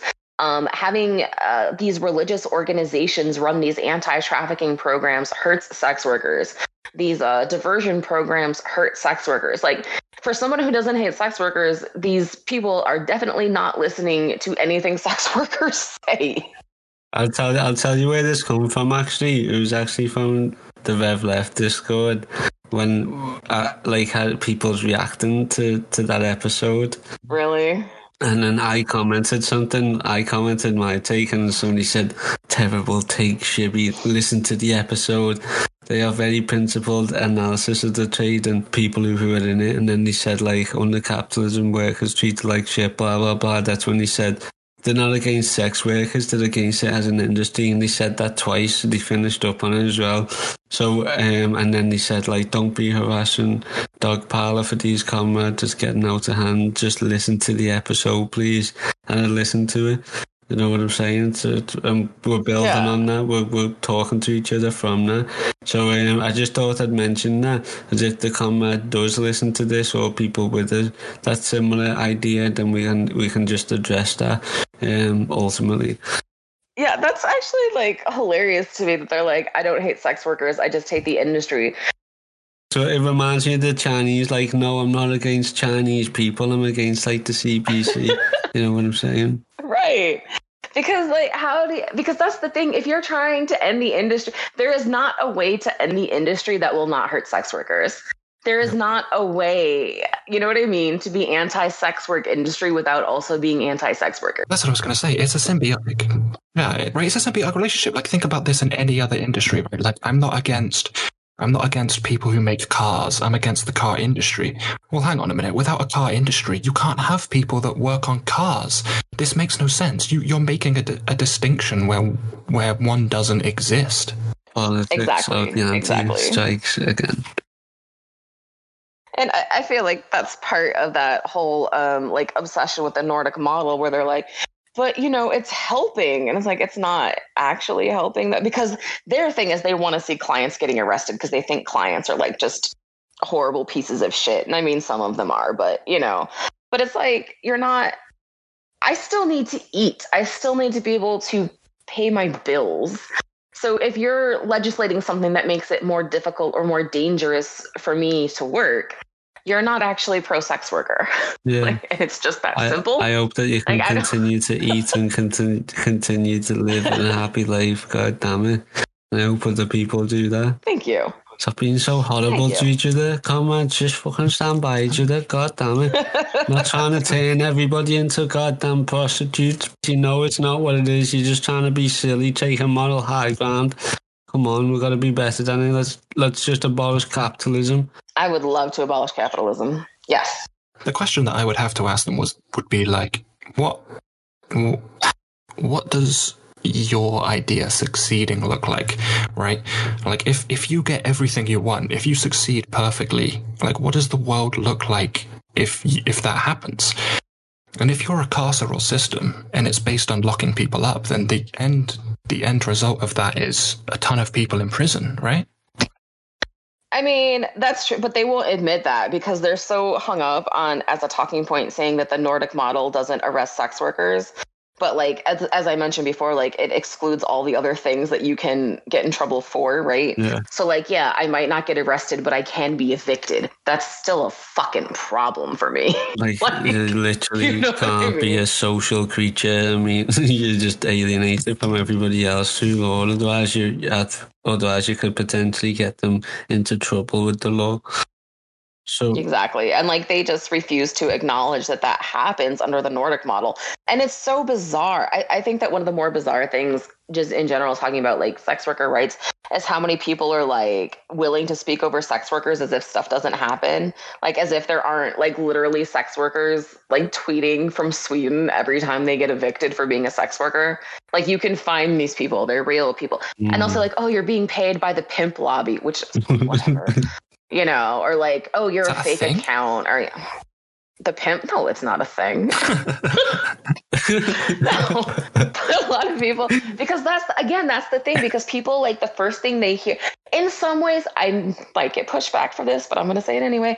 In some ways, talking to people who like leftists specifically who are anti-sex work reminds me of talking to like the fucking pro life crowd where they're like anti-abortion, but they call themselves pro-life, but they're literally opposed to anything that makes people's lives better, Mm. and they're just really they're just really pro uh, they're just really opposed to abortion. You know, they'd be like, "I'm pro-life," and it's like, okay, how do you feel about living wages? No. How do you feel about universal health care? No. How do you feel about you know what I mean? Look, Like, politics like- really is like- a hobby to so many people. It really is just an interesting middle class, like aristocratic, like um, hobby to some people. And and what's worse is these people are the ones who are changing like political consciousness on the left Mm-hmm. in Marxist circles generally, and they're only doing it for a fucking hobby. Do you know what I'm saying? Yes. a, a goddamn like academic venture and seriously they're changing like the direction of like Marxist consensus and we need to bring it back.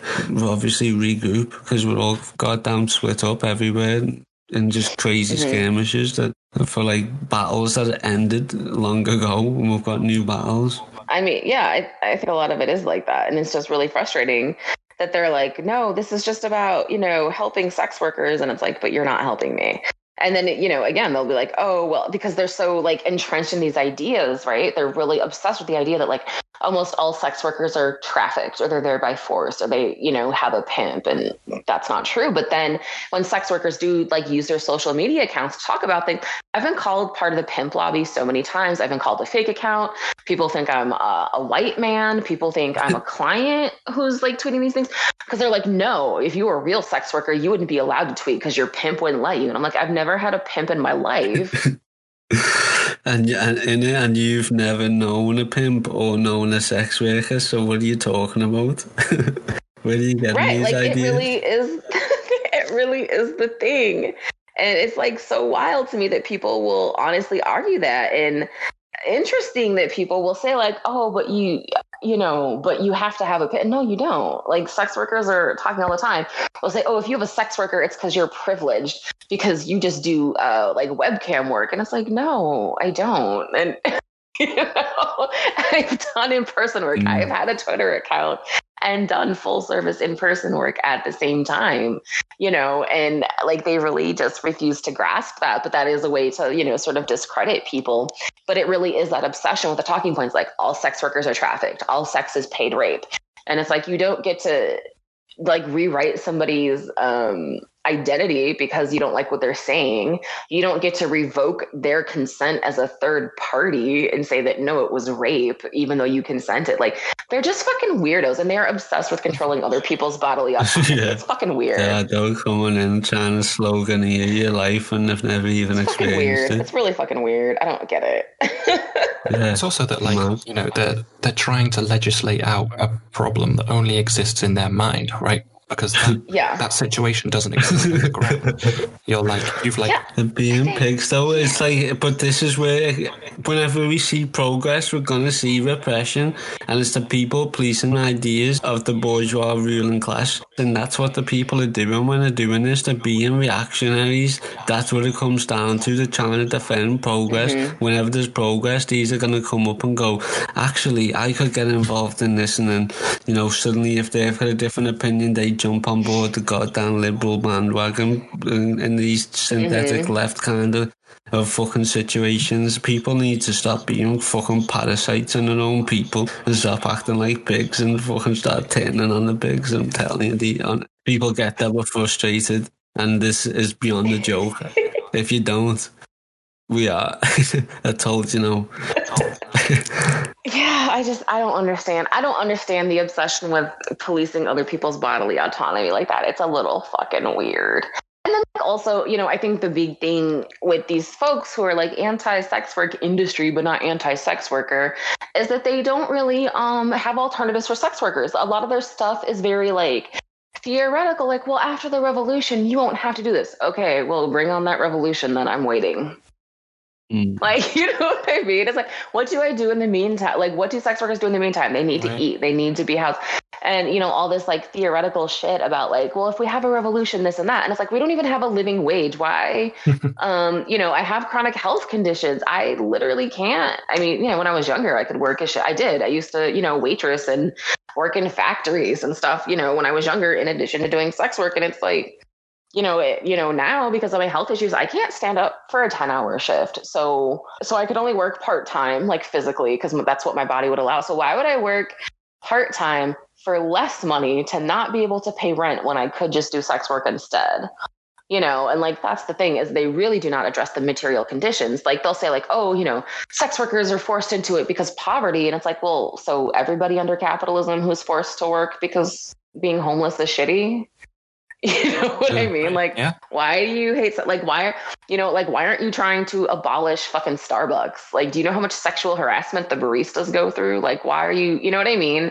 So it's just weird that, like, sex work is the thing that folks have chosen to, um, sort of pick on because they're like morally opposed to it but you know they're still not offering alternatives and that's like a really big problem too because if you want to tell me to quit my job then you need to have something else that i can do immediately you know and if you're not They'll go to a protest against sex workers, they'll go home and then they'll fucking masturbate to some porn. The fucking hypocrites. Ugh. they point with one hand and jack off with the other oh, shit. oh yeah Whoa. oh yeah they do they fucking do Yeah, that was fire. Spitting bars. Oh, I did not. That I cannot take the credit for that one. That is just a sex worker saying. We we have our own proverbs, and that is one of them.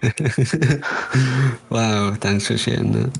This is from a patron. We always like to give our patrons an opportunity to ask our guests a question themselves. It's just a big thank you for the support that they give towards the Serve the People program, which had recently started up, and just um, you know to show others that we're doing good work here because money has social capital and social value and people are consumers. So when they see that you've got loads of patrons, they're more likely to listen to you and they need to listen to us. So we need to support each other. So unfortunately, that's what we have to do under capitalism. But this is from Nico Dengi. I've just got to warn you, I personally do not understand this question. I've wrapped my head around it, trying to get, like, understand it and don't get it. Maybe it makes sense to you because it's probably American, but Okay, so this is a question from Nico Dengi.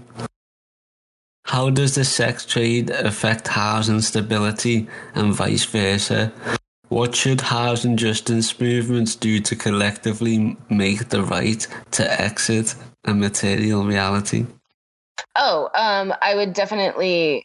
uh, No, that actually does make sense. I do Um, not get I it. think.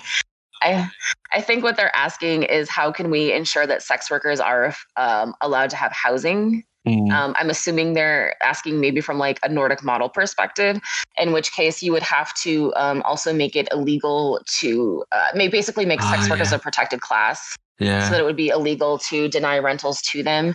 Uh, you would also have to change like current laws around things like uh, trafficking and pimping. And you know, as I said earlier, people get very like tense when you say that because like, oh, you want kids to be raped? No, no. we do not want anybody to be trafficked. We don't want anybody to be assaulted. We don't want anything like that. Um, but currently, if it is illegal to live off the proceeds of prostitution, that makes it very difficult to rent to sex workers. So we need to repeal laws like that and create um, more efficient laws to actually stop people who are traffickers, as opposed to, um, you know, punishing sex workers or punishing families of sex workers. So um, repealing those laws about um, that, making uh, also doing. Um, I just forgot the word. Uh, sealing records. So if you have been arrested for a prostitution charge, uh, sealing those records so landlords can't see it and also so jobs can't see it. Those sort of things would go a lot further in making sure that sex workers can access housing.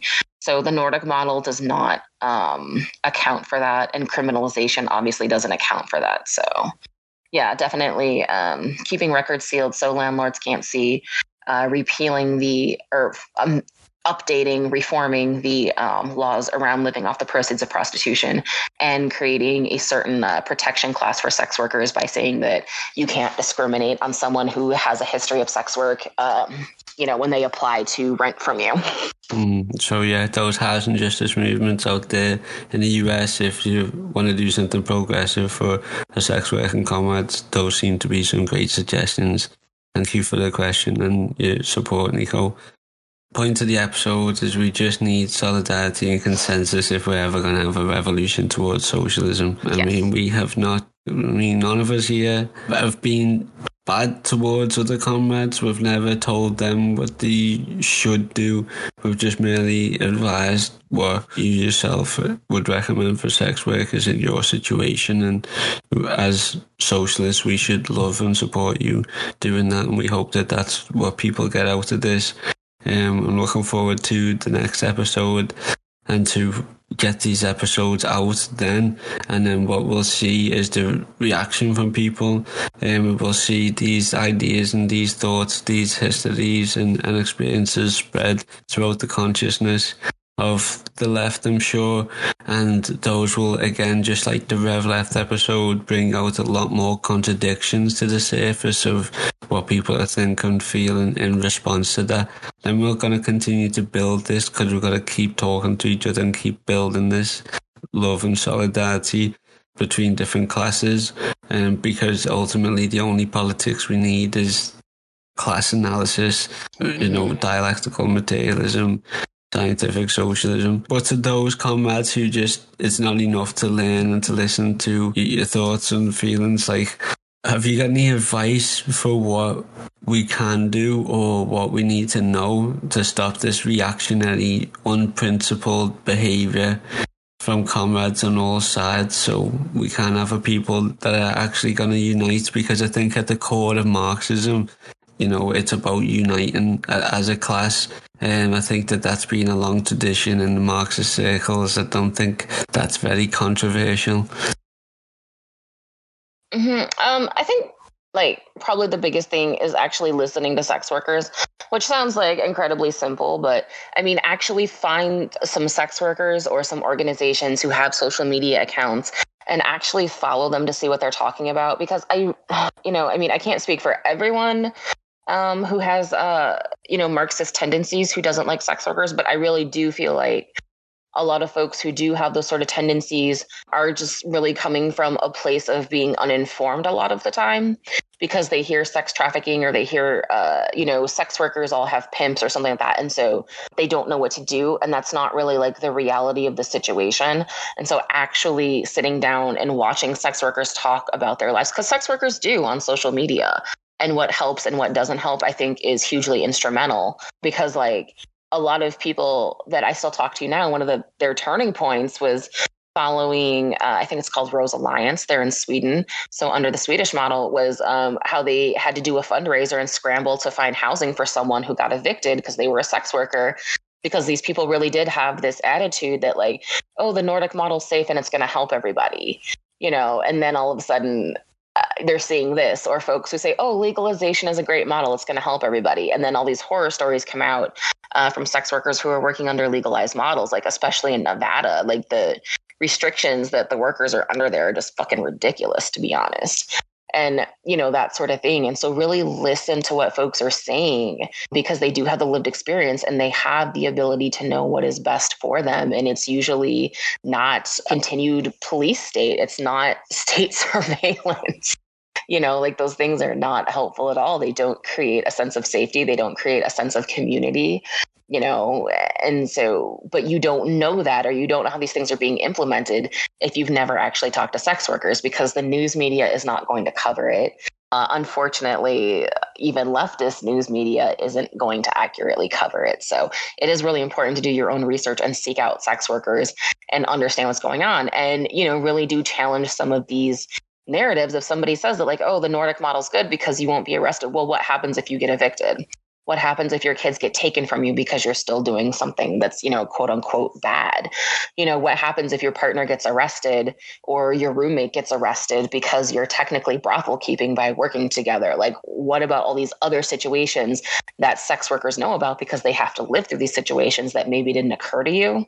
So it's just really important to um, really build those bridges and really sit down and listen to the concerns that people have, not just you know, basic concerns that we all have under capitalism, right? Like poverty, or I can't access my health insurance, or, you know, my rent is going up, you know, those sort of things. Obviously important. But when it comes to sex work, specifically talk to sex workers about how policies are impacting them. Because the stuff, like I mentioned, like getting arrested for having condoms, people don't know that. Getting arrested for being a suspected trafficking victim, people don't know that the way the media reframes things and says that you know there's these trafficking stings and then no traffickers are found anywhere because nobody was actually trafficked people don't know that And I understand how and why people don't know that. But at some point, you do have to do your own independent research and talk to the people who are living in that and like develop your own ideas around that. I feel like that was a really long answer. I'm sorry. Oh, very well said, sister. Um, great points there. And obviously, these are points that, as we know, have not hit the, the goddamn eardrums of human beings since now.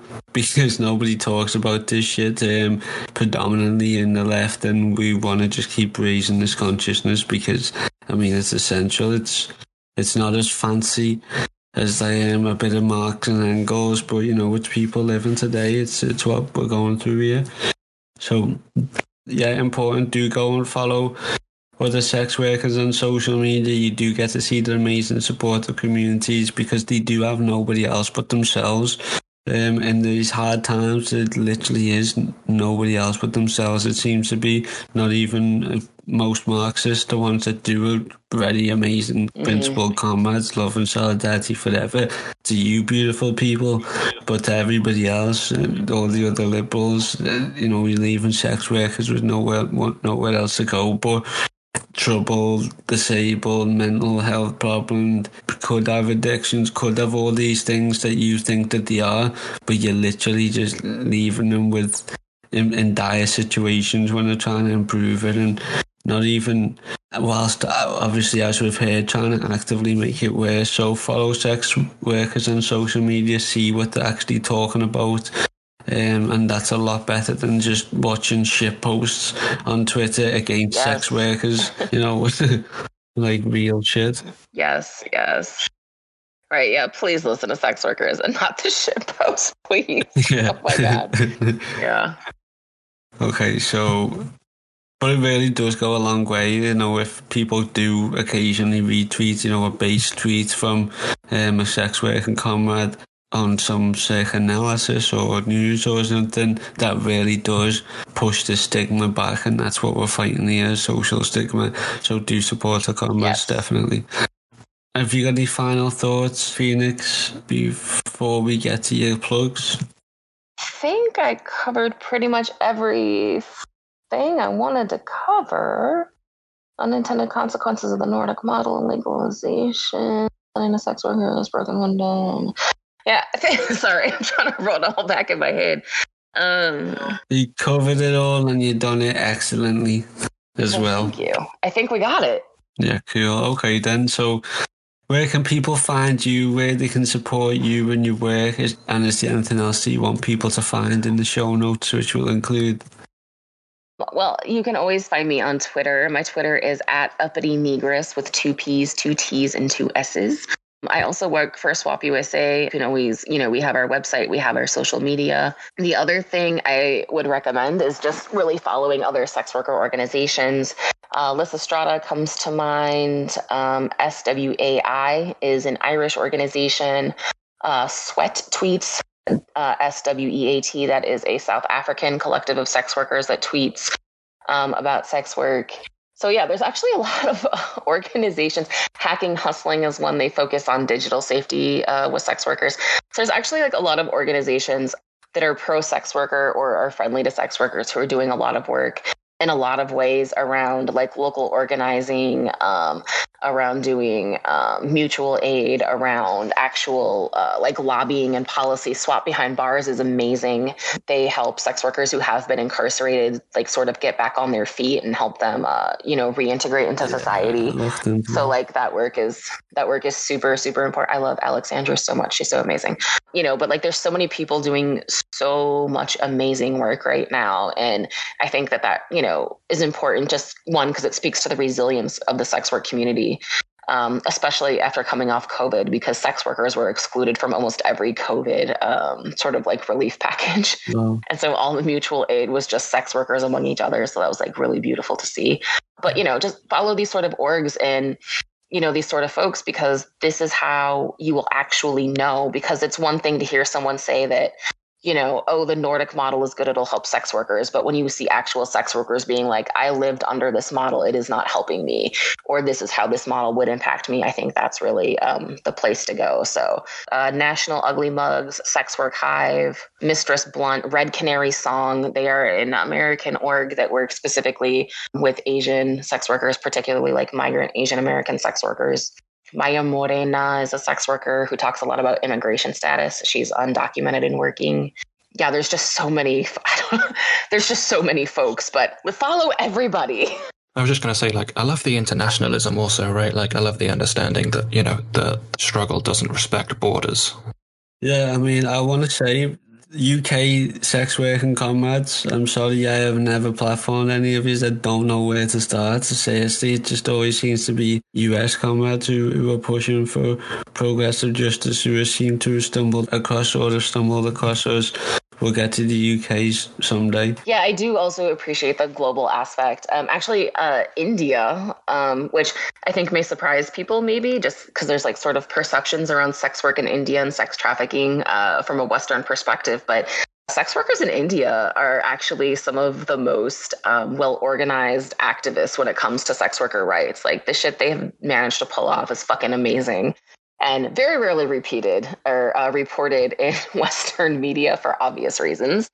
But um, yeah, so much of the work that is happening, like just yeah, all over the world. I was actually just on a call, and we had people from Australia, New Zealand, Canada, uh, UK, Ireland, France. It's just you know, so many folks are really uh, working on these issues and really coming together, and it, it's really a beautiful show of solidarity. And that just shows the point that it's a worldwide problem because you know capitalism, class structure, society is across the whole goddamn globe. It's not just to do with saying policy or criminology. It's literally a, a direct planned effect from economic policy that's coming like to affect things politically and socially. You know, it's that basic. Definitely. Well, thank you so much for your time. It's been fun as well. It's been interesting. I've learned a lot. I'm going to listen back to it as well before the next Yes. interview to let it all sink in. I'm sorry this took so long. Like I just kind of kept rambling. My bad. No, it's Did- good. wait, did y'all- it's did y'all dead important. Like like I said, there's a lot of listeners who are, are gonna be highly anticipating this, as well as the one with um, Esperanza. I'll tell you now as well for the artwork. What I'm gonna have is is like the yin yang, yeah. Except um, Okay. Except Uh. I'm gonna have half of it, and like your face is gonna be on one of the circles, and Esperanza's face is gonna be in the other circle, Okay. while the other circle, while the other half of it is our logo.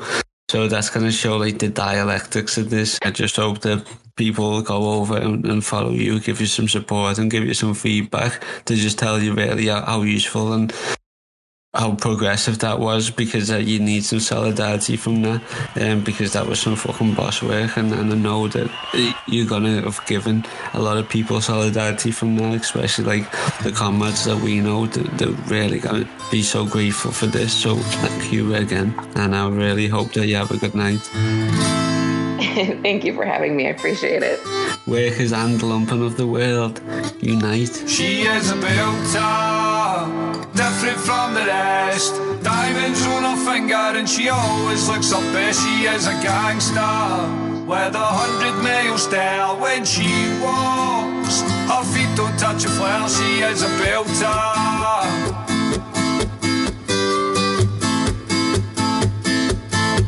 She plays with lightning, have a hundred miles high.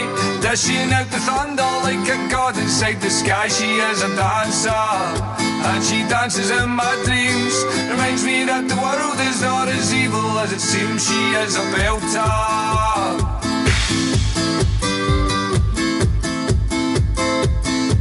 No happy endings unless fairy tales come true. But she looks like a princess and there's not much else to do. I think I love her. She gets underneath my skin, but I've been stung a few times, so I don't let no one I know even belt her.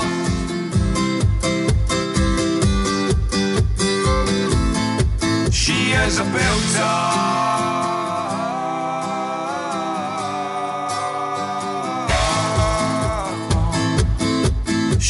A belter. She is a belter.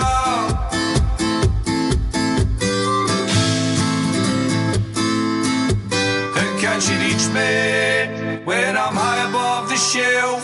Lost inside a smoke ring while I ponder to myself is she the answer? The question in my mind Is happiness an option or is love just turned me blind? Is she a belter?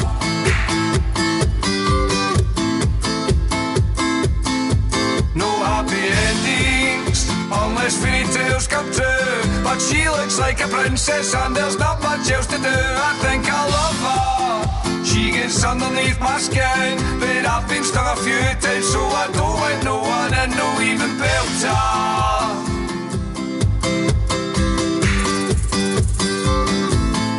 She is a belter.